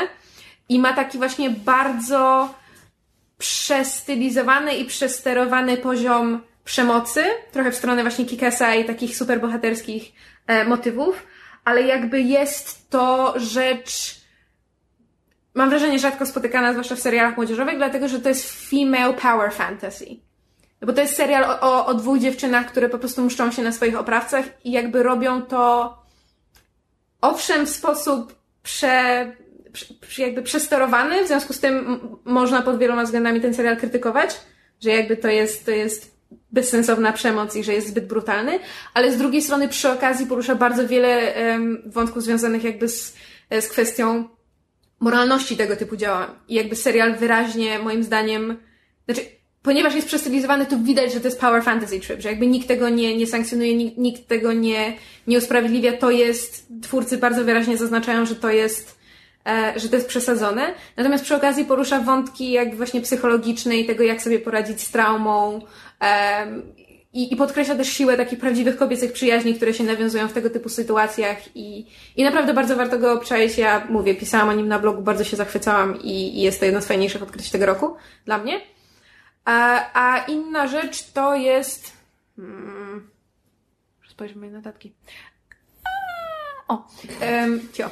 E, serial You Me Her, o którym też mówi, e, o którym mówiłam akurat w podcaście, o e, poliamorycznym związku małżeństwa z, z młodą studentką. E, I to jeżeli chcecie posłuchać więcej, to, to odsyłam do, do odcinka podcastu, w którym mówię o tym serialu, ale właśnie a propos serialów e, obyczajowo-melodramatycznych, które jakby poruszają wątki związane z codziennością i wydawałoby się, że, że o pewnych tematach już nie można powiedzieć więcej, bo wszystko zostało powiedziane. Tutaj to jest troszeczkę naciągnięte, no bo to jest o poliamorycznym związku, co nie jest wątkiem, który jest często poruszany, a jeżeli jest poruszany, to zazwyczaj jest tylko na zasadzie, wiesz, e, seksownej fantazji, tylko po to, żeby w jakiś e, sposób podniecić, podniecić widownię, a nie jest rozpatrywany na, na płaszczyźnie emocjonalnej związków, relacji międzyludzkich, a tutaj to jest naprawdę, to jest serial, który ma strasznie dużo miecha takiego właśnie emocjonalnego między, między ludźmi i nie, nie, nie pokazuje tej relacji sztampowo, jakby nie, nie traktuje um, tematyki orientacji, czy pociągu seksualnego, czy pożądania, czy miłości romantycznej, jakiej by to nie było w jakikolwiek sztampowy sposób i po prostu traktuje swoich bohaterów jak ludzi. I ja nie mam, byłam nim absolutnie zachwycona i żałuję, że jest to serial um, z tego co wiem, stacji kablowej, w Stanach, który jest trudno zdobyć.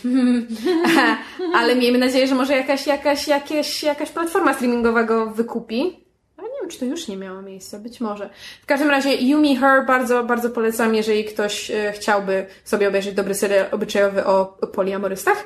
I Sweet Vicious też bardzo polecam. To skoro jesteśmy przy serialach, e, ja mam trzy tytuły, o których bym chciała wspomnieć. Pierwsze dwa e, od Netflixa czyli The Crown, które obejrzałam, nie wiem, w 3 czy 4 dni. Totalnie się tym serialem zachwycałam. Wiem, że jakby y, wielu krytyków jakby ma o tyle problem z tym serialem, że on no, o pewnych rzeczach nie mówi, że jakby tak y, stara się pokazać y, bohaterów y, tak, w jak najlepszym świetle, dokładnie, zwłaszcza, zwłaszcza królową Elżbietę, nie która jest wiemy, jakby, jak to było. która jest pokazana jako taka bardzo postać rozsądna, która zawsze chce, żeby dla każdego było jak najlepiej, no jeśli nawet nie jest, no to jakby ona zrobiła wszystko, co mogła i tak dalej. Mnie się ten serial bardzo miło oglądało, zachwycałam się i tą stroną wizualną, bo zdjęcia w tym serialu, wnętrza, kostiumy, no, no są przepiękne. I też aktorsko bardzo mi podszedł. Właśnie słyszałam same pochwały pod gra Elżbietę. castingu. Tak, Matt Smith, który gra księcia Filipa, po prostu kradnie każdą scenę, jest po prostu tak, tak charyzmatyczny, tak zabawny i jakby jest taką ciekawą postacią, chociaż jakby też wielu rzeczy ten serial tak wprost nam nie mówi. Mam wrażenie, że, że akurat książę Filip w wykonaniu Matta Smitha został pokazany tak strasznie jednowymiarowo, bo to jest on, on, teraz to mówię, obejrzawszy, obejrzawszy już następne kilka odcinków, bo to jest ta osoba, która została siłą wypchnięta do monarchii i on tak ciągle nie może się z tym pogodzić i mu jest tak ciągle gorzko i on na wszystko narzeka i wszystko mu się nie podoba. Chciałabym, żeby jednak troszeczkę to zmienili, bo mam wrażenie, że że, że trochę niepotrzebnie robią z niego takiego znaczy, quasi Wydaje mi się, że on pod koniec tego serialu już dużo lepiej akceptuje swoją rolę i jakby przechodzi jakąś tam przemianę. Też jakby jego relacje z dziećmi są zawsze tak ciepło pokazywane, w przeciwieństwie na przykład do Elżbiety, która właściwie w ogóle się dziećmi nie zajmuje w tym serialu. Więc jakby ja bym dla Filipa nie była aż, aż taka surowa. E, no i jest e, fantastyczny Winston Churchill, którego gra John Lithgow możliwe, że jakieś nagrody się na niego posypią za tę rolę.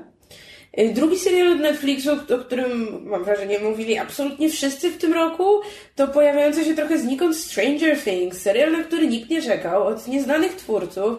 Sprawie, którego, sprawie, nadal że, nie widziałam. Sprawie, że nieznaną obsadą aktorską, no bo poza Winona Ryder nie, nie gra tam praktycznie nikt szczególnie znany. Serial, który podbił chyba większość serc widzów, zwłaszcza tych z pokolenia właśnie lat 80., który nawiązuje i do prozy Kinga, i do na przykład filmów, tak jak Stand By Me z jednej strony, z drugiej strony na przykład do Aliena, y, który trzyma w napięciu, ma przesympatycznych młodych bohaterów.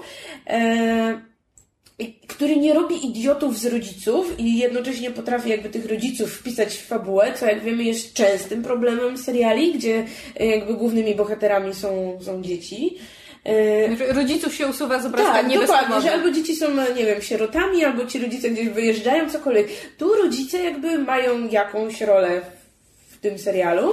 E, Jakby ja jestem, ja byłam to tak wzięta z zaskoczenia, bardzo zadowolona i mam pewne wątpliwości, czy ten serial powinien być kontynuowany, czy jakby to, co jakby nam serwują twórcy w zakończeniu faktycznie jest potrzebne, ale zobaczymy. No ja trzymam kciuki za, za braci Dazer, żeby teraz może dostaną trochę większy budżet, będą mogli jeszcze parę rzeczy tam poprawiać, bo tam niektórych rzeczy nie zrobiono, bo już nie było pieniędzy. Ale jak na w ogóle taki debiut znikąd, super. Fantastycznie, że Netflix się tą produkcją zainteresował, bo wiele innych stacji nie chciało dać jej szansy. I ostatni serial, o jakim ja chcę wspomnieć, jakby to tak dla mnie nawet bardziej. Ja w tym roku zaczęłam oglądać Gry o Tron. I to był mój serial tego roku, zdecydowanie. Wow. Zajęło mi to chyba miesiąc, żeby nadgonić wszystko, może trochę mniej, bo robiłam to naprawdę w dzikim tempie. Plus sezon szósty, który poleciał w tym roku. Właśnie ja chciałem Y, wspomnieć sezon szósty jako pozytywne zaskoczenie bo- w tym roku, bo naprawdę odbił. Zdecydowanie. Się od dna, można by wręcz powiedzieć. No to- to Może nie aż ja dna, wiem? ale to był jeden z najlepszych, jeśli nie w ogóle najlepszy sezon, jakby wizualnie bitwa był kartów. Battle of Bastards, To było tak, po niesamowite. prostu To jak, jak, się, jak się jeszcze później oglądało materiały z tego, jak oni to kręcili, w ogóle Slalomem, koni. biegnij slalomem! Ach, no, no. All the cries. I ostatni odcinek zresztą też, ta sekwencja muzyczna, która rozpoczyna finałowy A epizod. tak, Light of the Seven. Mnie, mnie bardzo bawił Kit Harrington, który w tych materiałach z planu mówił, no ja tam stoję w tym błocie, jedzie na mnie 30 koni, a ludzie przed telewizorami i tak pomyślą, że wkleili mnie tam komputerowo. Tak, więc gra o Tron totalnie mnie zachwyciła, kupiła, wciągnęła. Nie wiem, czy nie obejrzę drugi raz jeszcze, przed, żeby się nie wyrobić przed premierą najbliższego sezonu. Okej. E, To ja mam jeszcze takie pytanie, bo w tym roku weszły This is Legends of Tomorrow. I One znaczy, weszły w tym roku? Nie no, teraz drugi sezon był. Ale pierwszy Ale sezon pierwszy, zaczął się pierwszy zimą. sezon w sierpniu, Racja. na początku roku. pierwszego No to roku. Okej, zdecydowanie jedna z No zalet. bo to jest serial, który chyba dla wielu nas zastąpił te pozostałe seriale DC, które żeśmy oglądali. Nie, no czy ja, ja wciąż oglądam, tylko że teraz nawet Flash, Jako który w zeszłym jedyny? roku był tym, tym najlepszym z nich, doujał do, do krótkie. tego piłam. Ale w tym roku Supergirl podskoczyła, więc... Supergirl nie oglądam E, jeszcze. więc hej, mamy dwa fajne seriale od DC. Nie, w każdym To razie... jest taki stały stan, że mamy dwa fajne seriale od DC. W zależności od tego, którzy scenarzyści co piszą w tym Tak, roku. dokładnie. nie? Jakie tam są ruszady za, za kulisami. E, dobrze, czy mamy jeszcze jakieś seriale, które nam się były podobały? Serial to jeszcze Preacher. E, widziałam trzy odcinki i też nie skończyłam. No, ja mam nie wiem, w w tym, końcu w tym roku. Idziemy obejrzałem. Ja jestem, ja jestem bardzo w tym roku jakaś niekonsekwentna.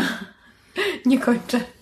Nie, no to ja byłem pod wrażeniem Preachera, bo przynajmniej jakby pokazuje coś innego niż normalnie Spróbuj, się... spróbuj wziąć się za komiks, może to będzie twoja poetyka. Ja nie cierpię Garfa Enisa, ale Nie wiem, ja nie jeśli, jeśli roz, rozwodniony Enis w telewizji ci się spodobał, to może A- oryginalny też. A jeszcze z ostatnich takich serialowych premier Westworld na tak czy na nie? A właśnie, właśnie. Westworld ogólnie na tak. No tak. Tak, nie, tak, to, jak czyli najbardziej. ciekawości. Zdecydowanie na tak. Mam, mam dużo zarzutów, ale jakby to, jest, to jest takie na zasadzie, no, no mogli to zrobić lepiej, ale to, co zrobili, zrobili bardzo fajnie. E, Narcos, zdecydowanie. Tak. E, czyli, czyli serial o Pablo Escobarze i o tym, On jest jakim był. Drugi, Drugi sezon, sezon jest tegoroczny, pierwszy jest bodajże zeszłoroczny, no ale, że tak Nie no, powiem... liczy się jak najbardziej. No. Tak. Widzieliście w tym roku. Dobrze, to chyba z seriali tyle. Chyba, że jeszcze coś nam do głowy przyjdzie, to przechodzimy do filmów. Co nas pozytywnie w tym roku zaskoczyło, co nam się podobało, może jakieś ulubione sceny. Rogue One. Rogue One. Czekaj, czekaj jeszcze, jeszcze jak on się nazywał, taki tani, tani studencki etiuda. Rogue One.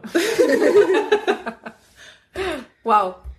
A, Smooth. To, żeby wejść troszeczkę w niszę, to ja powiem, że y, jednym z filmów, który mnie najbardziej, nawet mo- może nie pozytywnie zaskoczył, ale strasznie mi się, strasznie mi się podobał, a Myszu, myszu, trzymaj nogi razem. Bez kontekstu, Krzysiu. drodzy słuchacze, kontekst kontekst. Y, Wszyscy śmieją się z kota, który zasnął na kolanach myszy. Bardzo nietypowej Na znak ze zwieszoną głową, po prostu pod tytułem ha, ha, ha, ha, adoruj mnie. Dobrze. Możemy wrócić do Tak, filmu, o którym zaczęłam mówić. Przepraszam. Chciałam powiedzieć o filmie, który się nazywał Tumble Down. U nas pod tytułem... Mam na liście, mam na liście. Przepraszam. Jejku, zapomniałam jak to było u nas. Jakie Ale coś, coś głupi, coś głupiego. Coś, Jakiś- co, jakiś ge- generyczny tytuł Nie, o życiu. góra czegoś tam. Zaraz ci, zaraz ci powiem, sprawdzę to, bo to... E, w, w każdym razie e, Tumble Down to jest film z Jasonem Sudeikisem. Nie ma mowy, wykrzyknik. Nie ma mowy, Jakby właśnie. to była polska komedia. Tak. Sequel nigdy w życiu, prawda? Bardzo ciepły, y, klimatyczny y, romans, balansujący na granicy romansu i komedii romantycznej o kobiecie, która po stracie męża próbuje sobie poradzić z życiem i e, razem z profesorem z Nowego Jorku zaczyna pi- pisać biografię swojego męża, który był muzykiem. E, Film warty obejrzenia przede wszystkim ze względu na genialną ścieżkę muzyczną, e, świetne widoki, bo to się wszystko dzieje na takim amerykańskim odludziu wśród, e, na- nad jeziorem, w lesie, zimą, więc Nie jest jakaś Minnesota albo coś takiego? Właśnie, Tak. właśnie tego, tego typu klimaty. Przy tym, przy tym w tle leci muzyka tak jakby nagrana przez jego, prze, przez jej męża, który był takim folkowym muzykiem. Niezależnym. Niezależnym, więc ma przepiękne piosenki, świetny klimat, bardzo fajna historia i sympatyczni bohaterowie. I więc- Jason Sudeikis, którego jesteśmy wielkimi fankami i żałujemy, że częściej nie gra w dramatach i melodramatach i takich komediach romantycznych, bo wypada mu to lepiej niż, niż e, w stricte komedie. Więc y, spółki takich filmów y, trochę bardziej niezależnych, niekoniecznie wysokobudżetowych, to jest mój numer jeden tego roku. To może skoro jesteśmy w niszy, to też jeden z moich faworytów w tym roku. Lobster? Nie, nie. E, The Big Short. E, którego nikt oprócz mnie nie lubi. Ja widziałam, był w porządku.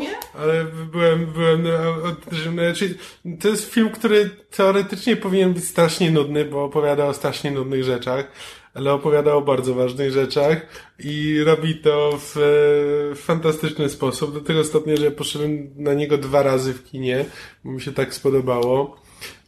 I to po prostu jest kawał fajnego opowiadania historii, jakby przy okazji opowiadania o znaczy po prostu właśnie opowiadanie o nietypowych rzeczach w nietypowy, ale fascynujący sposób. I to, to mi się strasznie podobało. To ja jeszcze mówię... To ja może jeszcze powiem o filmie, który zachwycił mnie, obejrzałam go chyba 2 stycznia 2016. I od tego czasu jakby nie robiłam sobie z niego powtórki, natomiast po, po, po tym, kiedy go obejrzałam, oglądałam go kilka razy dziennie. And I'm not even kidding. Bo wywarł na mnie ogromne wrażenie i strasznie do mnie przemówił. To też z, z kategorii filmów niezależnych. E, In Your Eyes. To jest em, film e, nakręcony według scenariusza, który 10, ponad 10 lat temu napisał Joss Whedon. E, I tam gra Zoe Kazan, ona się chyba tak nazywa, taka aktorka. Ona grała w tym filmie z e, Danielem Radcliffe'em What If. I komedii Okej. romantycznej. E, I In Your Eyes jest filmem specyficznym, dlatego że to jest taki magical realism, dlatego że opowiada o dwójce ludzi, którzy nagle odkrywają, że mają ze sobą telepatyczne połączenie, jakby nigdy się nie znali, ale widzą, są w stanie widzieć świat, doświadczać świata przez swoje oczy nawzajem, stąd jest jakby tytuł In Your Eyes, czyli ona jakby jest w stanie widzieć świat jego oczami, słyszeć świat jego, jego uszami i, i słyszeć jego myśli, mogą ze sobą telepatycznie rozmawiać, ale jakby mieszkają na dwóch różnych końcach globów, nie mają ze sobą nic wspólnego, są sobie w ogóle, w ogóle obcy. I to jest film o tym, że jakby em, o właśnie odkrywaniu wspólnego języka i dopuszczaniu drugiej osoby do swojego życia i do swoich naj, najgłębszych sekretów. I słuchajcie, nie wiem dlaczego, ale z jakiegoś powodu ten film niesamowicie do mnie przemówił. Strasznie go przeżywałam. E, I jakby został ze mną do dzisiaj, to znaczy jakby nie, mówię, nie powtarzałam go sobie w ciągu roku, ale tak jak o nim teraz myślę, to to był chyba jeden z tych filmów, który jakby wywarł na mnie właśnie naj, największe wrażenie i jakoś gdzieś, gdzieś się tutaj zaczepił i nawet teraz jak o nim myślę, to mi się tak, tak ciepło robi na serduchu i go wspominam z bardzo, z bardzo dużym rozżywieniem. I jakby to właśnie nie jest jeden z tych takich filmów pod tytułem, że wow, on był taki w ogóle super i prawda, box office, blockbuster, hicior wszechczasów, ale to był ten film, który, który jakby dla mnie osobiście był jednym z tych ważniejszych. A drugi to jest e, oczywiście e, Zwierzogród. Tak, to jest mój film roku. Tak, bo to jest po prostu, to jest najlepsze, co Disney zrobiło od ostatnich x lat. To jest najlepszy nowożytny Disney i w ogóle złego słowa na ten film nie dam powiedzieć. Jestem w nim absolutnie zakochana. Tak, to właśnie pociągając wątek Zwierzogród, to jest definitywnie mój film roku. Yy, widziałam go do tej pory cztery razy, w tym dwa razy w kinie. And I'm not ashamed. Nie ma E, czego. Jakby to, ile treści jest w tym filmie, o ilu rzeczach on opowiada, jak jest przepięknie zanimowany, jak jest oryginalny, jakby, nie, jakby Disney nie powtarza samego siebie w tym filmie. No po prostu wiadro, Znaczy, wiadro zachwytów. Na, nawet jak się powtarza, to przynajmniej robi to Inaczej, tak, inaczej tak, ciekawie wykorzystuje znane motywy. Nie, ja, ja we mnie od dłuższego czasu kiełkuje bardzo długa, pochwalna notka na temat tego filmu, tylko nie mogę się zebrać, muszę po prostu jeszcze parę razy go obejrzeć. Z innych dobrych filmów, no to oczywiście na początku roku był ten wylew y, wszystkich filmów Oscarowych, y, Spotlight, które było moim faworytem i bardzo się cieszyłam, jak dostało Oscara. Świetny kameralny pokój, y, Zjawa, która wielu osobom się nie podobała, ale ja po prostu siedziałam te trzy godziny po prostu jak urzeczona, kiedy Leonardo DiCaprio wczołgiwał się w brzuch konia. No i Leo wreszcie dostał Tak, Oscara, wszystkie y- memy przestały mieć ważność. Tak więc jej, to była wielka radość w moim tym Tak, teraz wszystkie memy to będzie serduszku. Amy Adams.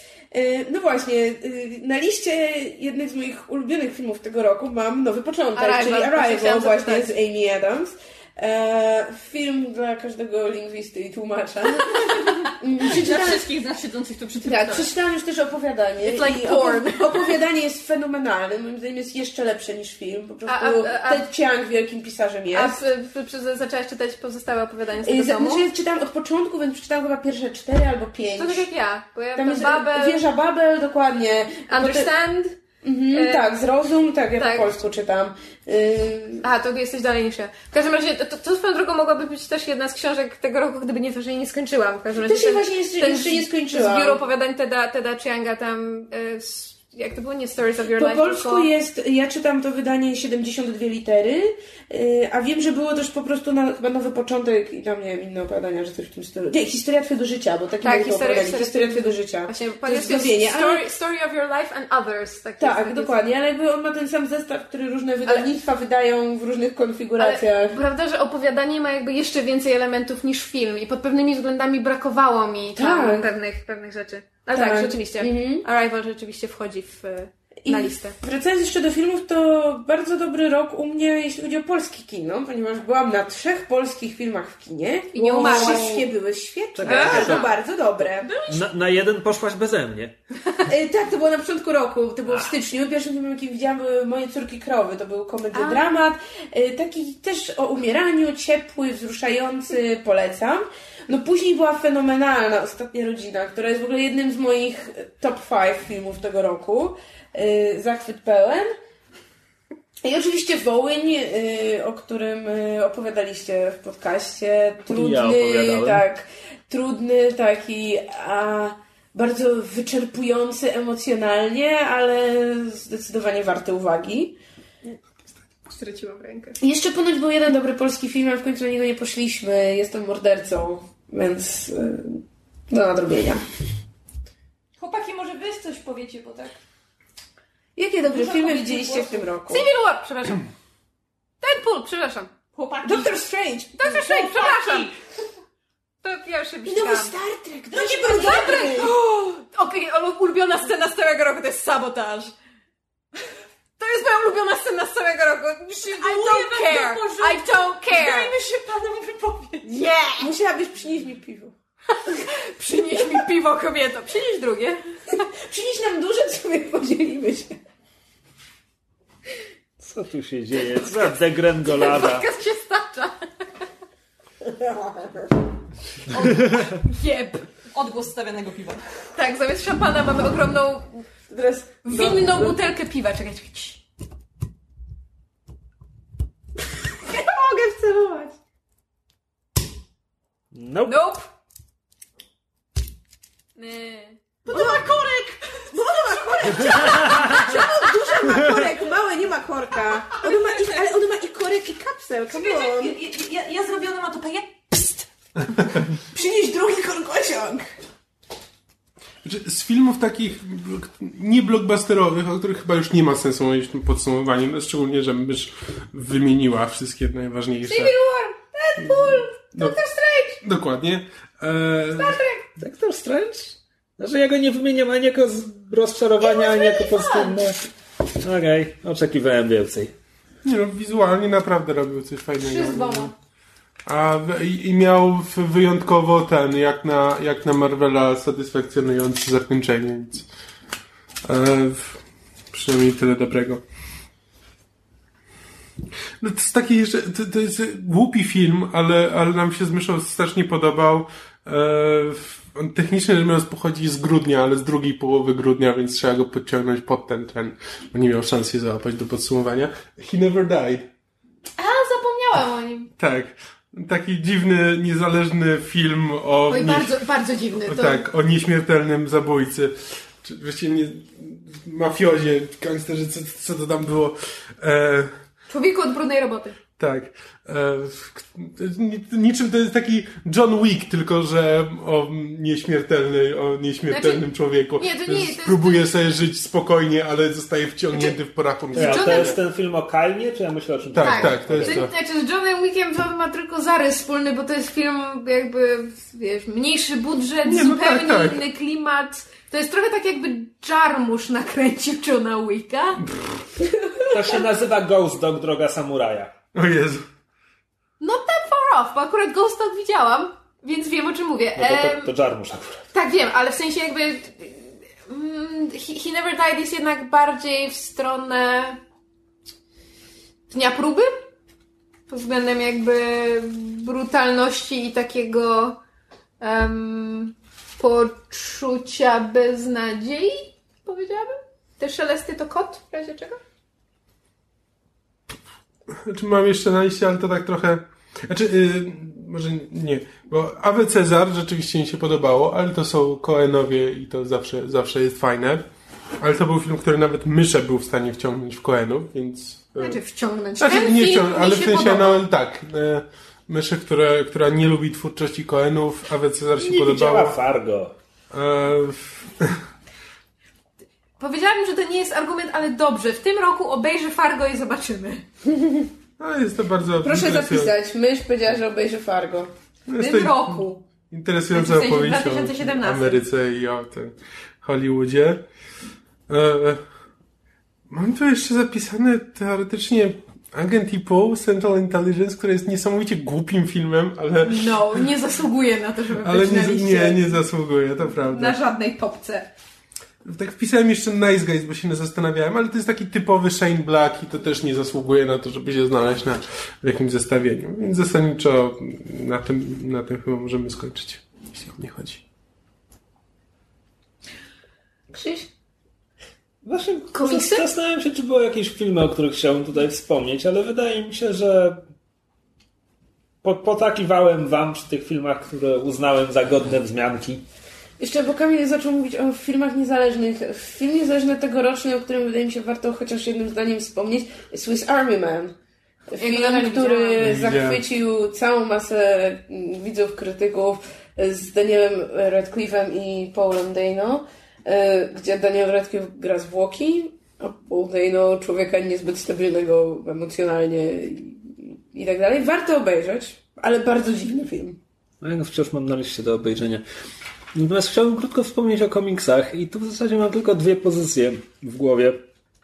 Z czego o jednej już raz mówiłem w podcaście i uważajcie, było to rok temu w odcinku podsumowującym rok 2015. Well done. Co? Tak można? Mówisz o serii jakiejś? E, tak, bo chodzi o, chodzi o miniserię The Spire, która miała 8 zeszytów. To było wydawnictwo Boom. Zaczęła się ukazywać w 2015, z- sk- skończyła się ukazywać w tym roku.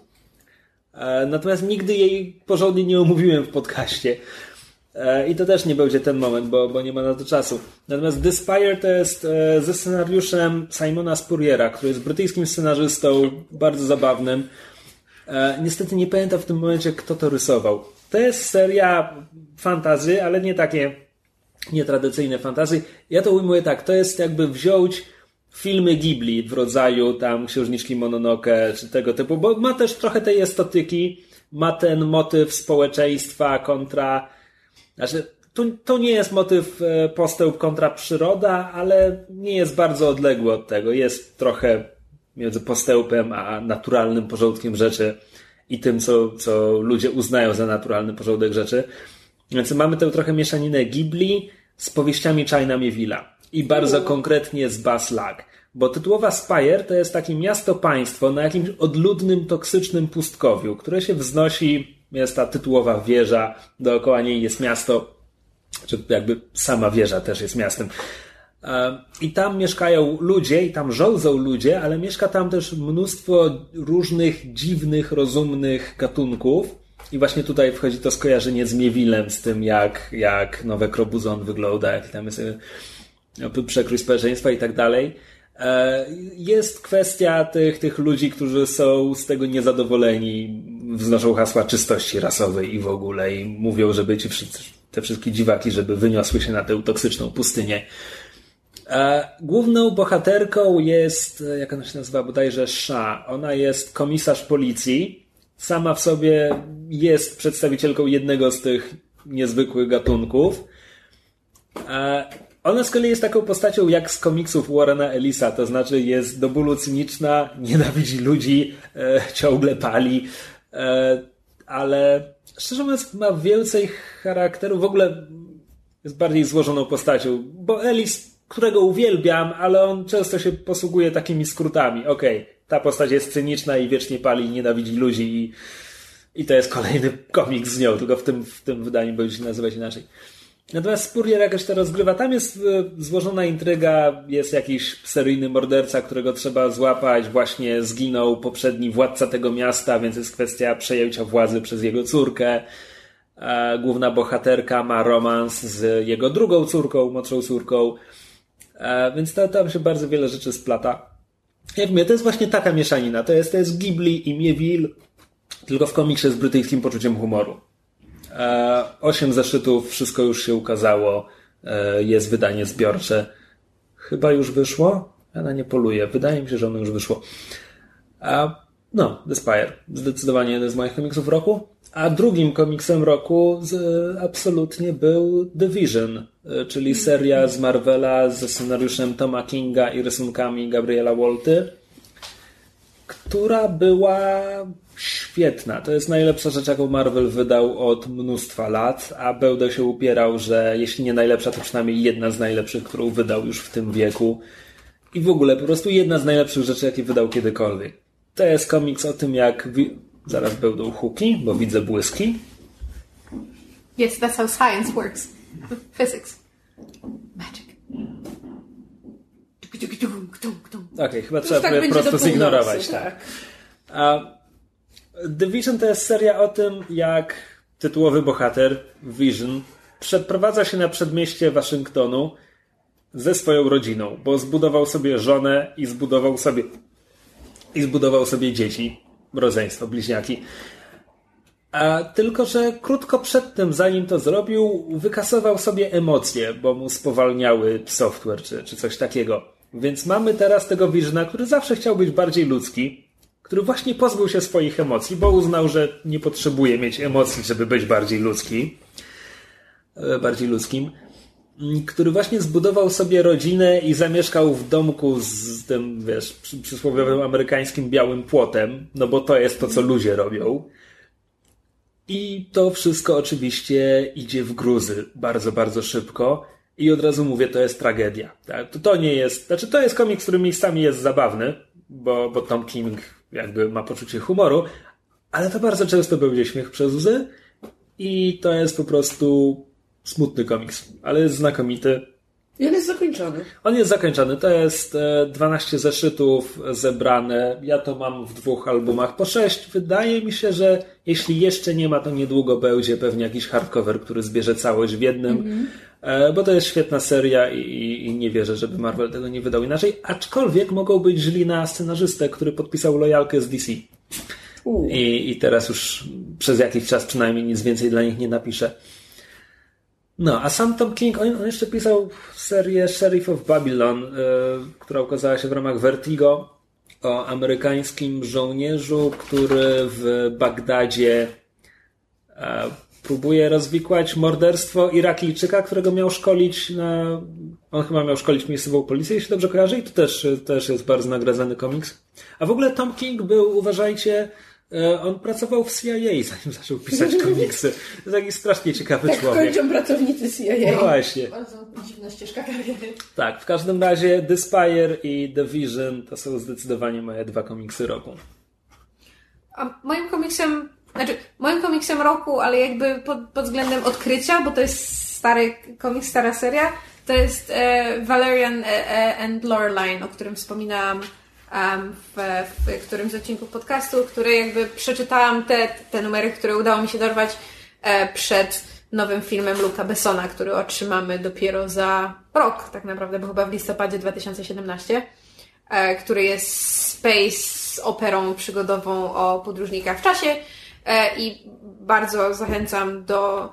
Znaczy jakby podejrzewam, że nie trzeba się zapoznawać z materiałem źródłowym, bo film pewnie wszystko przedstawi, natomiast jeżeli ktoś lubi tego typu klimaty, lubi europejski komiks e, rysowany taki troszeczkę w stylu Asterixa i Obelixa, ja to nazywam, to znaczy, że, że jakby kreska jest stosunkowo prosta, ale jest bardzo często są fajne szczegóły, które można w tle wypatrzyć i się zabawić. Tak, taki styl. E, natomiast bohaterowie są bardzo fajni, jakby fakt, że podróżują w czasie i podróżują po różnych e, planetach, gdzie są różne kosmiczne rasy, w związku z tym są różne e, układy polityczno-społeczne, tam, tam zresztą polityka taka e, wszechkosmiczna odgrywa sporą rolę, są elementy przygotowe, no- no bo nasi bohaterowie są em, strażnikami czasu, jakby służą takiej organizacji, która monitoruje, żeby e, czas się rozgrywał e, tak, jak ma się rozgrywać, żeby tam nie, nie było żadnych anomalii. Trochę takie DC's Legends of Tomorrow. Um, i, I naprawdę strasznie, strasznie fajnie się to czyta i, i, i myślę, że to jest pod wieloma względami klasyka jakby europejskiego komiksu i komiksu science fiction, więc myślę, że warto się zapoznać. Ja w każdym razie podchodziłam z pewnym wahaniem i byłam bardzo mile zaskoczona. To jeśli możemy mówić o komiksach, które odkryliśmy w tym roku, a nie pochodzą z tego roku, Już to zrobiliśmy, więc możesz się no dołączyć. właśnie, to, to ja się mogę dołączyć z e, The Sculptor. Nie wiem, czy to było wydane po polsku. Jest. Jest, tak? Twórca. Twór, twórca? Stwórca? Wydaje mi się, że stwórca. Twórca, tak. Aha. No, w, e, który jest e, komiksem właśnie o jakby o artyzmie, o artystach, a, no, jakby związku w twórcy i e, jego dziele. Autorstwa E, Scotta McClouda. Tak, i jest absolutnie niesamowity. Znaczy opowiada, opowiada o... Znaczy opowiada o rzeczach, które bardzo, o których bardzo łatwo jest opowiadać w jakby w sposób e, w taki wyniosły i e, przesadnie Egzaltowany. tak, egzaltowany, a, a ten komiks robi to właśnie w taki idealny, w idealny sposób i nie jest właśnie ani egzaltowany, ani banalny e, i właśnie i na tej granicy balansuje fantastycznie i bardzo mocno polecam. Co się mieści między egzaltacją a banałem? Jakie słowo? Ten podcast.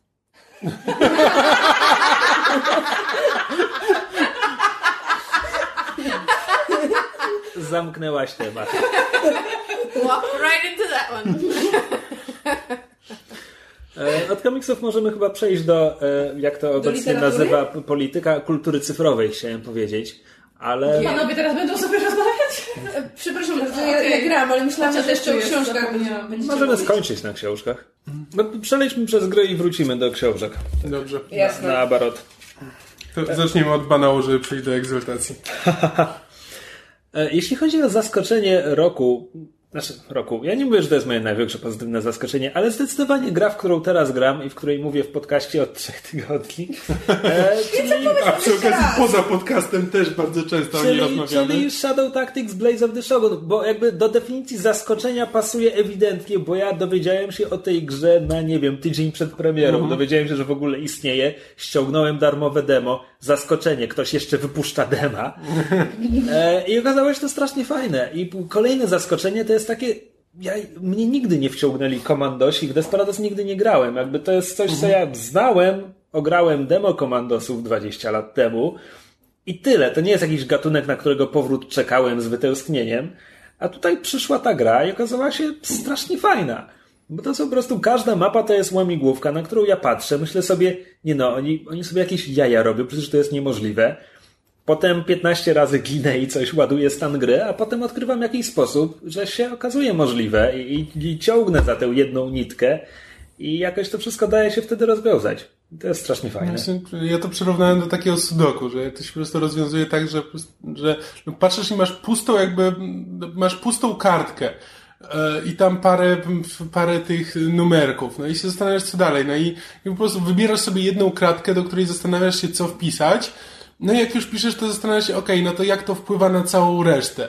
I, i, w, I w ten sposób, i w którymś momencie, jak już piszesz parę tych cyferek, to wszystko zaczyna nabierać sensu i okej, dobra, czyli to musi być, zostać rozwiązane w ten sposób. A może być rozwiązane jeszcze na parę innych, na parę innych sposobów. I to, pod tym względem ta gra jest właśnie e, po prostu fajnie zaprojektowana. I Plus dla mnie to jest zawsze ten jeden moment, kiedy już, okej, okay, ukończyłem planszę, teraz mam ekran statystyk, i achievementy, które można było na tej planszy odblokować. I wtedy sobie patrzę, jak jacy twórcy, jakie twórcy wymyślili absurdalne rzeczy na zasadzie, bo ja myślałem na początku, że ta misja jest niemożliwa do wykonania, potem okazało się, okej, okay, jednak to da się zrobić, a potem patrzę jeszcze na te achievementy i tak sobie myślę, każdy z nich z osobna jest, nie, przecież to jest niemożliwe, przecież to jest niemożliwe. Jak? No jak? O co im chodzi? Tak, ja też tak, że masz bramę, przez którą, okej, okay, no tu stoi tylu strażników, no przez to się nie da przejść. Ale jeśli przejdziesz bokiem, to możesz ten. A on patrzysz i masz achievement za przejście przez tę bramę. ja już byłem taki szczęśliwy, że jestem taki genialny, że pomyślałem sobie, że nie muszę przechodzić przez tę bramę. A nie, ale twórcy, tak, twórcy znaleźli achievement, znaczy, że da się. Jak? E no ale być może to wymaga też innego stylu gry niż ja preferuję. To jest, to jest gra, która, ja to powtarzam za każdym razem, to, to jest bardzo growa gra. Twój Super Ninja ma tylko jeden shuriken i musi go zawsze podnieść, no bo to jest gra, bo inaczej gra byłaby niezbalansowana. E, z drugiej strony to jest też gra, gdzie są pewne niedociągnięcia, które na logikę nie powinny występować, bo na przykład wczoraj odkryłem, że bo wiesz, na niektórych mapach są beczki z prochem i możesz nimi rzucać i beczka z prochem, która przelatuje przez pole widzenia strażnika, nie budzi jego zainteresowania. Ale ja też tak byłem... Wiesz, beczka przelatuje, nothing to see here, these are not the droids. Jest ta beczka, ale mnie po prostu rozbroiło, kiedy ja właśnie zastanawiałem się, jak mam przenieść trupa przez drzwi, kiedy stoi strażnik, stoi w drzwiach i patrzy na drugą stronę, więc po prostu podniosłem tego trupa, przerzuciłem go na drugą stronę drzwi, Przebiegłem szybko, zanim strażnik mnie zauważył i dopiero wtedy go podniosłem z powrotem. Po prostu wyobrażam sobie takiego strażnika, który widzi przelatujące martwe ciało i myśli sobie ja mam godzinę do końca to zmiany. Są... Nie ma sensu się tym zajmować. To, to są ci dwaj szturmowcy z przebudzenia mocy. Tak, dokładnie.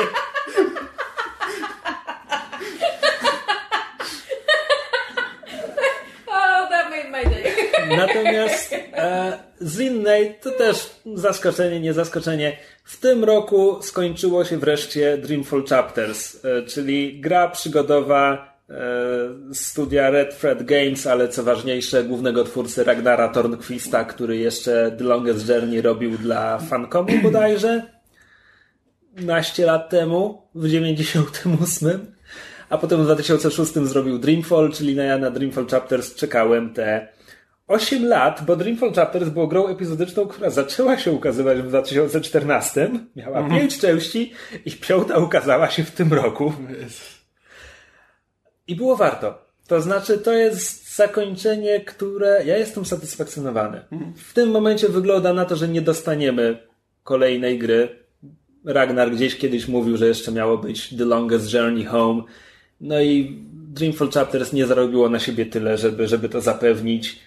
E, a jeśli oni będą się bawić w kolejnego Kickstartera, to pewnie to będzie gdzieś w okolicach roku 2028.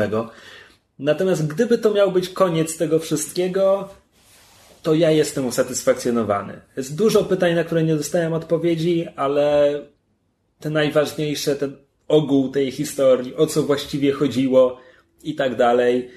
E, poznałem zakończenie, miałem okazję pożegnać się z tymi postaciami plus z takimi, które myślałem, że już dawno zginęły i nie będę miał okazji się z nimi pożegnać. A, więc no to było bardzo sympatyczne, a jednocześnie smutne, no bo to jest dla mnie koniec pewnej epoki. Bo ja już nie czekam na żadne Longest Journey, bo pewnie już nie będzie więcej Longest Journey. Ale było warto. Aczkolwiek jeden z bohaterów w ostatnim epizodzie okazał się gejem i zastanawiam się, czy to było... Ale to ktoś z poprzednich części? Kijan. To ten z dwójki. No. Okej, okay, w ogóle Słabo go kojarzę. No właśnie, no bo to jest takie trochę... Nie budził we mnie szczególnych emocji, więc jasne, czemu nie? Jakby Ragnar Tornquist, że tak powiem, e, no, e, w, w, wprowadzał, wprowadzał różnorodną obsadę do swoich gier od samego początku. E, więc to nie jest tak, że to jest nagle o homoseksualista w grze, tylko na zasadzie, okej, okay, ja go znam od dwóch gier, nigdy bym nie pomyślał, ale też nigdy nie miałem powodu, żeby pomyśleć. W sensie to nie jest. To nie jego był temat. Życie Jego uczuciowe nigdy nie kompletnie, serii. w ogóle, ani trochę. I to jest tak wrzucone w dialog między nim a krukiem. I tak to wypada trochę dziwnie. To jeszcze z pozytywnych zaskoczeń growych to mogę wymienić Superhot. To Też jakoś na początku chyba tego roku się pojawił. Super Nie, nie gdzieś w połowie tego roku.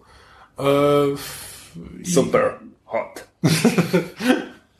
E, Znaczy, no to też ciężko mówić o zaskoczeniu, no bo to jest jakby pełna wersja jakby gry, Prototyp był chyba Tak. 4 lata temu. co- coś takiego, więc jakby wiadomo było, no ale jakby e, ta gra wzięła ten prototyp, jakby rozwinęła go bardzo konsekwentnie, i jakby wiedząc, e, co jest interesującego w tym koncepcie i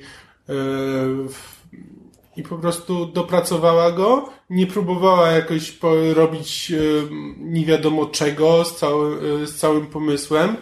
E, Nie, nie, nie starała się popisywać, tylko po prostu bardzo, bardzo dobrze, bardzo fajnie stworzyła grę, która jest połączeniem łamigłówki turowej i strzelanki e, pierwszoosobowej i to, jest świetny, świetny pomysł e, i ja w to grałem ładnych parę tygodni non-stop, ogrywając te same poziomy jakby w kółko i próbując tam kolejne tryby gry, E, więc, więc coś im się musiało udać.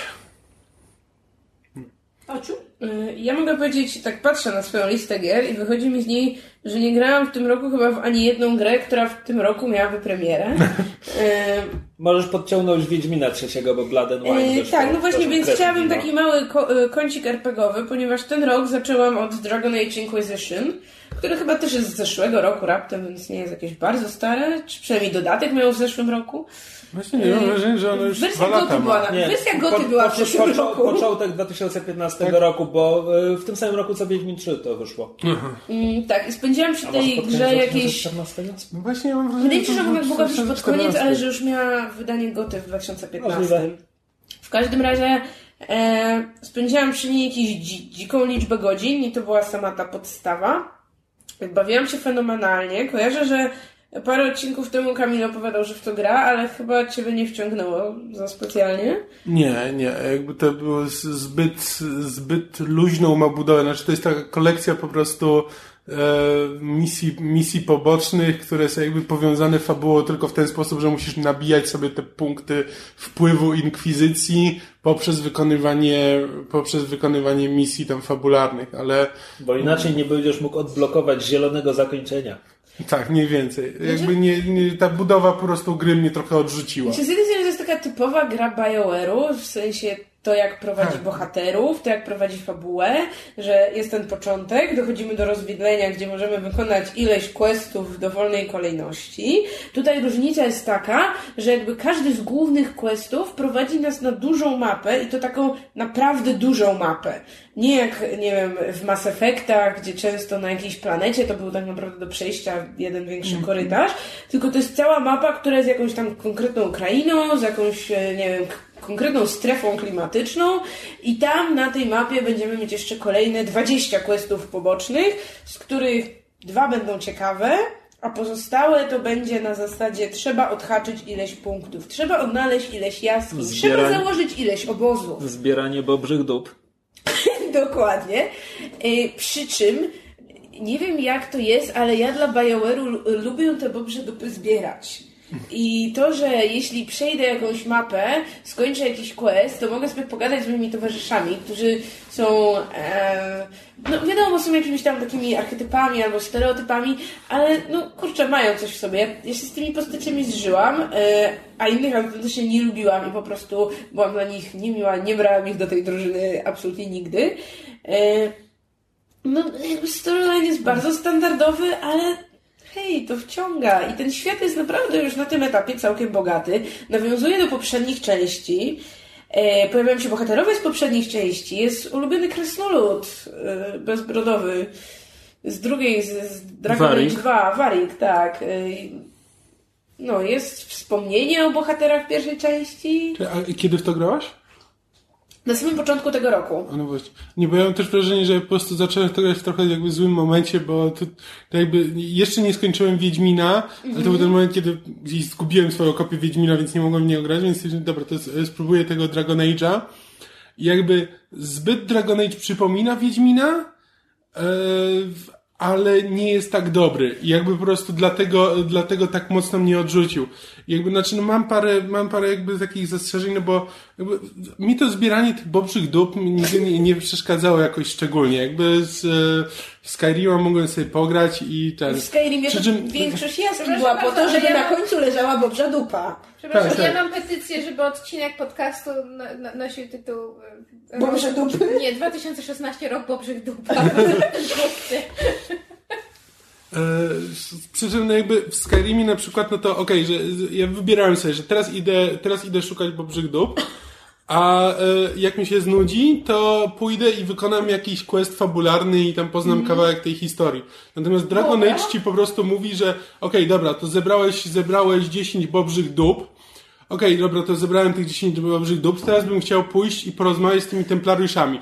Nie, ale nie porozmawiasz z templariuszami, dopóki po, oprócz 10 y, bobrzych dup nie zbierzesz 20 wydrzych napletków. Dobrze, przepraszam bardzo, ale kontr, kontrargument. Bo jasne, być może w Dragon Age'u musisz zebrać 20 wydrzech napletków, żeby odblokować kawałek fabuły, ale to przynajmniej będzie fabuła napisana przez scenarzystów BioWare'u. A Tak. przecież w Skyrimie masz Nie, nie, nie, to, to jakby... zero fabuły. Nie, nie, to, to jakby nie, nie porównuję w tym momencie fabuły, tylko po prostu jakby ten, y, y, ta mechanika, Znaczy, w której... porównanie jest bardzo proste. Jedna gra ją ma. jakby ja w większości RPGów i tak nie idę dalej z fabułą, dopóki nie wykonam wszystkich questów pobocznych, Ja myślę, że które są w danym, które są w danym ten. Natomiast kiedy gra mi mówi, że nie możesz iść dalej, dopóki nie wykonasz tych questów pobocznych, to ja się w tym momencie na nią buntuję i nie, no nie będę zbierał tych pieprzonych wydr i innych części ciała. E, bo, bo, bo nie, bo, bo to ma być RPG i ja chcę grać w to tak, jak chcę grać. I co z tego, że i tak większość gry, gier gram tak, jak wy mi każecie w tym momencie grać, ale ponieważ wy mi każecie tak grać, to ja nie chcę tak grać. Że ja mam wrażenie, że problemem może być to, że ta gra jest naprawdę olbrzymia i ja też lubię grać tak jak ty mówisz, żeby zebrać wszystko, żeby znaleźć absolutnie każdą ostatnią bobrzą dupę. Tylko, że w tej grze jest ich pierdyliard. I to jest ten problem, że jakby... Znaczy problem. To brzmi źle, bo mnie się podoba to, że wreszcie w tej grze jest ta swoboda, że są te ogromne mapy, że mogę zabłądzić kurczę na drugiej mapie w miejsce, gdzie jest smok i po prostu muszę zbierać drużynę, żeby stamtąd uciec jak najprędzej, bo mamy trzeci poziom i gdzie nam do smoka. A z drugiej strony ta gra w jakimś momencie przytłacza. I ja już pamiętam, jak pod koniec, to już tak chodziłam, żeby tylko odhaczyć absolutnie każdą tę dupę, każdą tę jaskinię, żeby zebrać te wszystkie głupie odłamki czegoś tamu, żeby pokazały mi się na mapie gwiazdy jakieś tam, coś tam. I to jest też mój problem z Wiedźminem trzecim. To znaczy, z kolei tegoroczne wakacje spędziłam przy Wiedźminie trzecim i ja tej grze, gry wciąż nie skończyłam, mimo też jakiejś monstrualnej liczby godzin, bo ona jest za wielka. I w tym momencie moja postać ma tam, nie wiem, 30 któryś poziom, a ja wciąż mam niewykonane zadania na 20 któryś poziom, bo ich jest tyle. I w jakimś momencie, jeśli chcesz zadania wykonać wszystkie, to zaczynasz robić misje, które nie stanowią dla ciebie żadnego wyzwania. I, I ja się tak trochę, trochę przytłoczona się czuję tą grą. To znaczy, ona jest bardzo dobra pod wieloma względami. Jest też ogromna swoboda, jest y, fantastyczny ten, nie wiem, design, w ogóle to poczucie, jak tam jedziesz na tym koniu z jednej końca mapy na drugi, do czegoś, co widzisz w tle i dojeżdżasz do tego. To jest fantastyczne. I, i wiele, wiele questów jest naprawdę bardzo dobrze napisanych, ale ta gra jest przytłaczająco wielka. Ja jeszcze nawet nie zaczęłam żadnego dodatku. To, Czy tak, myślę, też sobie myślę, że może, może jakby... za starzy jesteśmy? Znaczy nie no, że może na przykład do Wiedźmina trzeciego należałoby podejść tak, że po prostu nie należy właśnie na, przy pierwszym podejściu robić wszystkiego, tylko mm, zostawić sobie część tych misji pobocznych na na drugi raz, przy drugim przejściu, no bo teoretycznie masz tyle różnych wyborów, że można w tę grę zagrać po raz drugi i A no e, właśnie, poznać coś nowego i może... do tego. Ja nie czuję, żebym ja miała jakieś wybory w tej grze. Ja, znaczy od... Przeszłam prawie cały ten wątek główny, tam już jestem na etapie zbierania sojuszników do tam chyba ostatecznej konfrontacji i mam wrażenie, że w tej grze podjęłam jeden ważny wybór, gdzie gra mi faktycznie po czasie pokazała konsekwencje twojego wyboru, patrz, patrz co tu ugrałaś i jak na te kilkadziesiąt godzin to jest strasznie mało. Hmm. Dobra. Znaczy nie... Tak, widzę, że Mego się nudzi, bo opowiadamy o jakiejś kolejnej grze. Tak, tak, bo to, to teraz robimy z tego normalny odcinek, a nie, mieliśmy, nie powinniśmy tyle opowiadać o pojedynczych grach. Dobrze, tak, to- to miało być tylko podsumowanie Wrap it up, roku. wrap it up, wrap it up. To podsumowanie mojego wątku Tyranny było mega rozczarowujące i chyba już do niego nigdy nie wrócę. Nie, znaczy czekaj. Tyrani ma świetny początek. Tak, którym obiecało mi tyle, że jak przestało być świetnym początkiem, odechciałem się w to grać. Okej, ale w dalszym ciągu uważam, że dla początku warto się No z to Tyrani zagrać te zapoznać. pierwsze, nie wiem, 5, max 10 godzin i dać sobie spokój. Co nie świadczy dobrze, no. Jakby Mieli- w mieli- Pilarach było podobnie, tylko gorzej. Tu ten początek jest lepszy. Mieliśmy przejść z kultury cyfrowej do literatury. Czy to już ten Od moment? banału do egzaltacji. Egzaltujmy się przy winie.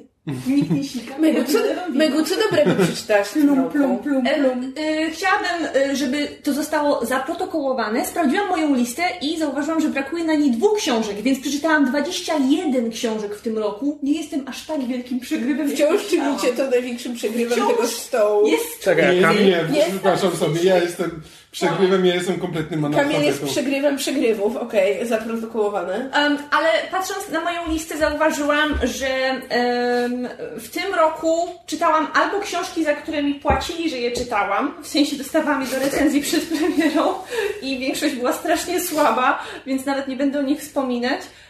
A drugą połowę stanowią reportaże. Przeczytałam bardzo mało powieści w tym roku i jeżeli miałabym powiedzieć, e, które reportaże zrobiły na mnie największe wrażenie, to będą te, które przeczytałam chyba w ciągu ostatnich dwóch tygodni. E, I było to oczywiście e, coś wydane przez wydawnictwo Czarne, ponieważ jest to najlepsze wydawnictwo na świecie wydające reportaże. E, Był to reportaż, żeby nie było śladów o sprawie Grzegorza Przemyka, to pierwsza rzecz. A druga rzecz, Dzieci Norwegii, czyli o państwie nadopiekuńczym. To jest coś, co przeczytałam dosłownie kilka dni temu, o systemie opieki społecznej w Norwegii, który odbiega, od, czy, który odbiera Polakom i nie tylko Polakom, ogólnie emigrantom dzieci i to jest coś, co u nas w Polsce zawsze się odbija szerokim echem i wszyscy przeciwko temu protestują. Była kiedyś taka głośna sprawa, kiedy y, Rutkowski pojechał do Norwegii odbijać jedną dziewczynkę, którą y, państwo zabrało polskim rodzicom. Ten przestępca z mafii paliwowej. Yy, nie wiem. E, W każdym razie oba te reportaże bardzo serdecznie polecam. Pierwszy jest przejmujący, mówię o, o sprawie Grzegorza Przemyka, ze względu na to, że on jedynie opisuje to, co się działo dzień po dniu w tej sprawie, kierując się, bazując jedynie na faktach, na e, dokumentach e, ubecji, na e, dokumentach, na, na sprawach sądowych. A drugi jest, o dzieciach Norwegii jest bardzo fajny ze względu na to, że wbrew pozorom nie jest jednostronny i autor stara się pokazać też te wszystkie sprawy z punktu widzenia Norwegii i ich mentalności, co myślę, że zasługuje na e, wielkie uznanie. To to by było. To, to, to, to byłabym ja książkowo w tym roku. Krótko, zwięźle. No ja mogę przejąć pałeczkę. E, jeśli mówimy o książkach, które ukazały się w tym roku, to ja nie przeczytałem Nie, ich zbyt wiele, bo to musiałbym wybierać wtedy między Czajką a... Ale widzisz... Przeczytałeś Lunę. Luna. I Luna jest jedną z najlepszych książek, jakie przeczytałem w tym roku. E, Luna Nów Jana McDonalda o podboju księżyca, czy na bardziej, dużo bardziej konkretnie o kapitalistycznych dynastiach rządzących księżycem gdzieś pod koniec, na początku XXI wieku, jeśli dobrze kojarzę. E, Bo to jest świetna książka, bo to jest wszystko to, co ja lubię e, na przykład w Noble House Jamesa Clavella, czyli opis jakiegoś bardzo ciekawego świata, intrygi biznesowe, mnóstwo postaci ze swoimi wątkami i intrygami. E, Trochę można to porównać do, do George'a Martina. Sam autor to robi, autor nazywa to Game of Domes, ale wydaje mi się, że właśnie, że, że porównanie do Clavella jest, jest bliższe prawdy. Tylko, że to, co Clavel i Martin robią na, na, na półtora tysiąca stron, się rozpisując, e, McDonald's zrobił na 400. Przy czym Luna Nów ma bardzo, bardzo, bardzo otwarte zakończenie, ale Mac ma wydać drugą część bodajże już w marcu czy W kwietniu. kwietniu, tak. 11 kwietnia, Kwietnia. będzie premiera czteropaka Uczty Wyobraźni. Jedną z czterech książek będzie właśnie Tak, no to jeśli dotrzymają tego terminu, to będzie zaledwie miesiąc po anglojęzycznej premierze, bo, że tak powiem, angielscy czytelnicy, amerykańscy czytelnicy też jeszcze nie poznali zakończenia tej historii. E, I to było bardzo dobre. E, Z książek, które nie ukazały się w tym roku, ale dopiero w tym roku przeczytałem, to pewnie na szczycie ustawiłbym Bliznę China Mieville'a, czyli środkową i absolutnie najlepszą część trylogii Baslag. E, nawet nie, nie potrafię powiedzieć jednym zdaniem, o czym to jest. O, o pływającym mieście na morzu, o społeczności, która to miasto tworzy i zamieszkuje, o, o ludziach, którzy sprawują tam władzę i, i tym, co władza z nimi robi. E, Jest świetna, jest klimatyczna, nie jest. Ja mam wrażenie, szczerze mówiąc, że zarówno pierwsza, jak i trzecia książka są dołujące na siłę. To znaczy, tam są rzeczy w finale, które naprawdę nie musiały się wydarzyć. Teraz, teraz, kiedy już przeczytałem wszystkie trzy, mogę wydawać takie sołdy. A blizna, ona nie ma happy endu, ale nie jest dołująca na siłę. I to jest jej dużą zaletą, szczerze mówiąc. Plus jest świetna, świetnie opisana, bardzo klimatyczna.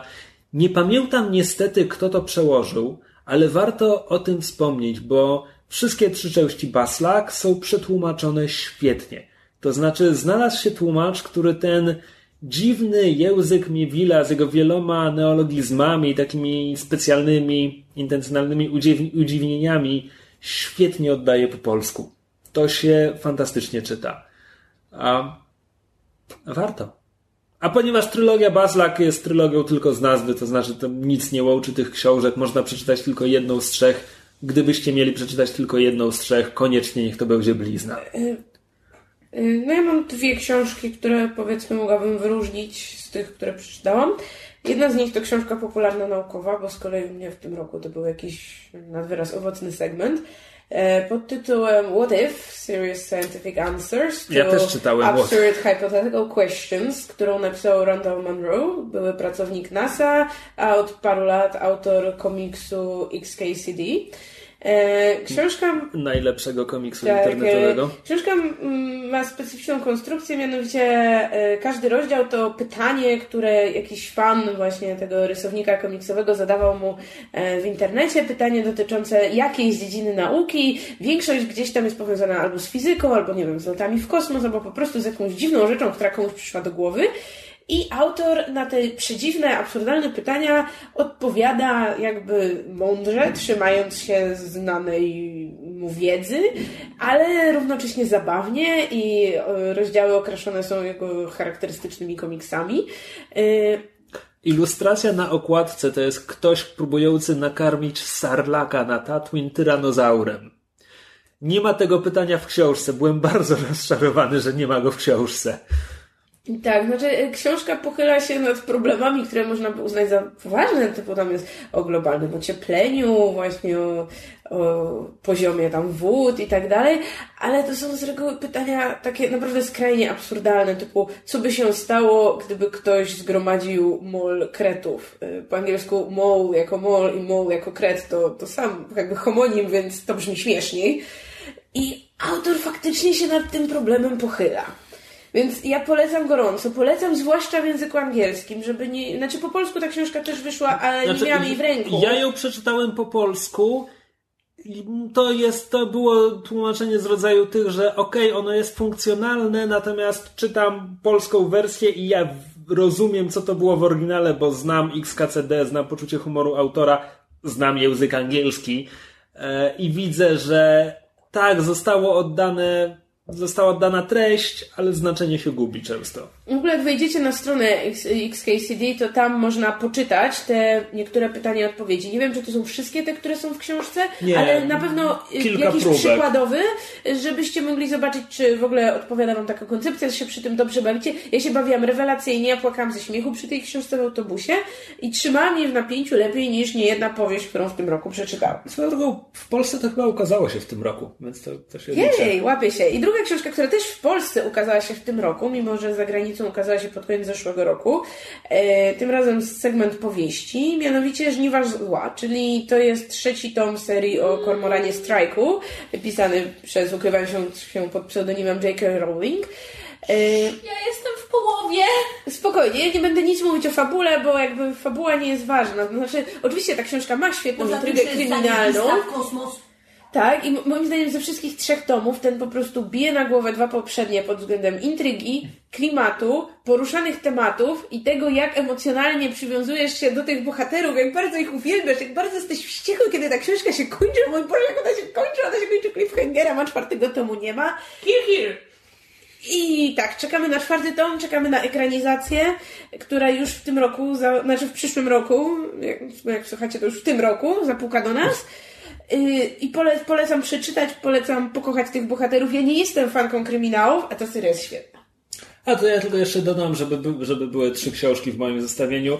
E, Shades of Grey, skoro przeczytałem je jeszcze raz w tym roku, absolutnie jest jedną z najlepszych książek, które w tym roku przeczytałem. To, to ja się mogę trochę dołączyć do Kormorana, znaczy w sensie do, do Career Revival, dlatego że ja dopiero w tym roku zaczęłam czytać serię o Kormoranie, strajku. E, i, I. Znaczy, być może dlatego, że jestem dopiero w połowie, natomiast z jakiegoś powodu mm, jakby wymieniłam książki w toalecie, to znaczy normalnie w toalecie ostatnie kilka miesięcy leżały właśnie książki e, J.K. Rowling, znaczy w sensie tego Ro- Roberta Gal- Galbraitha e, i czytałam po prostu kolejne i je pochłaniałam w tempie zastraszającym. A teraz wymieniłam tego, te, te, ten trzeci tom na, na Shades of z którego robię sobie powtórkę, bo z jakiegoś powodu ten trzeci tom mnie nie chwycił, natomiast zakochałam się absolutnie w postaci Cormorana i w Robin i zaczęłam je czytać tylko w przygotowaniu na e, miniserial, który ma być.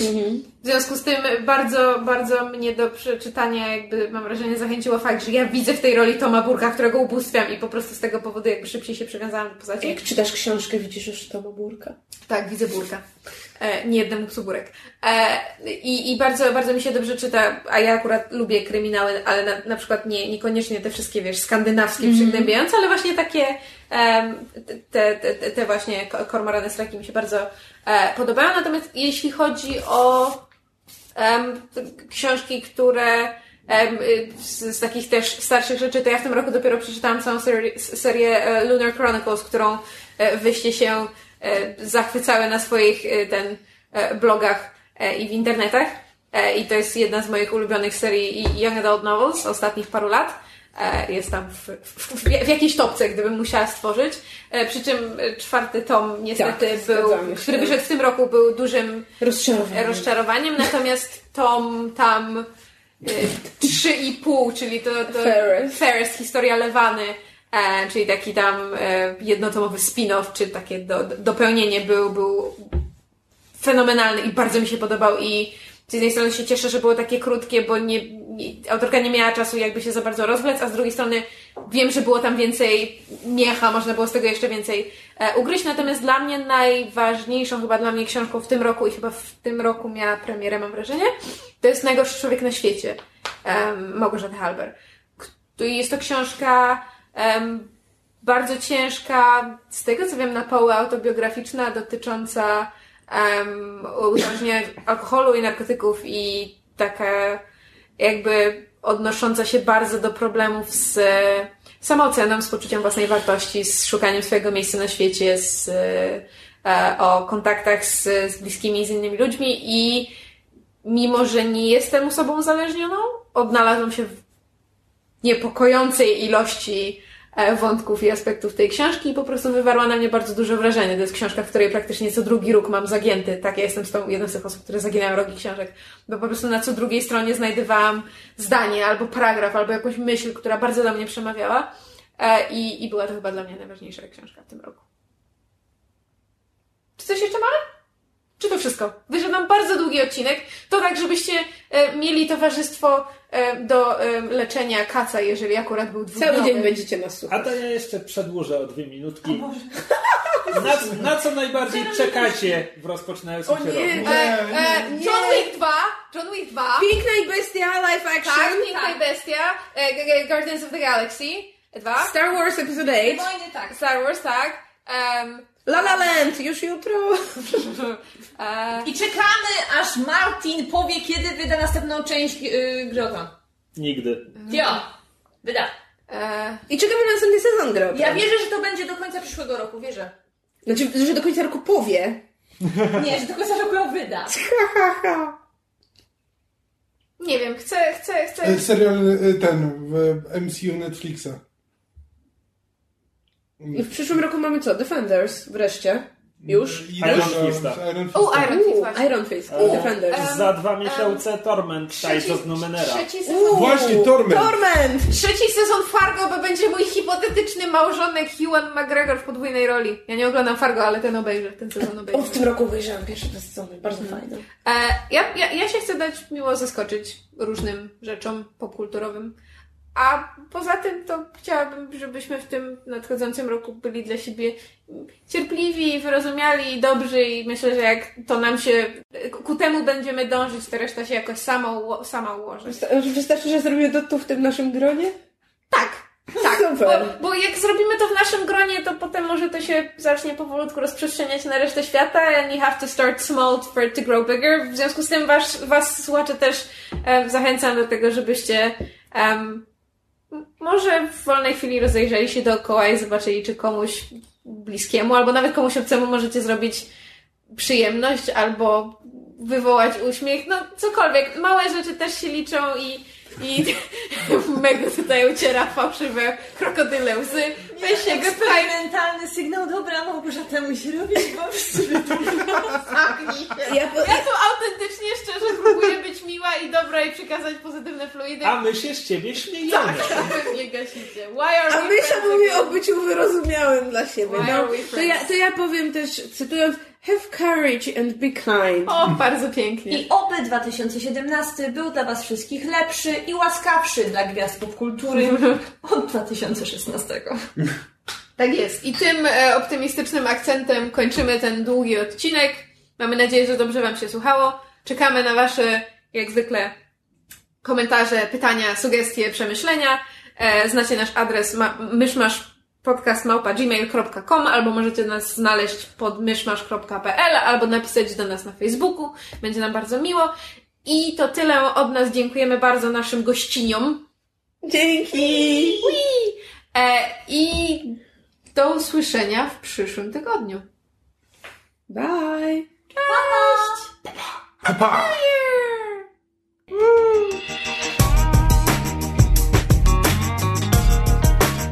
Słuchaliście podcastu Myszmasz. Możecie nas znaleźć na myszmasz.pl lub polubić nasz fanpage na Facebooku. Możecie nam także wysłać maila na myszmaszpodcast.gmail.com Jeśli do nas napiszecie, będziemy szczęśliwi jak mlaskający kot.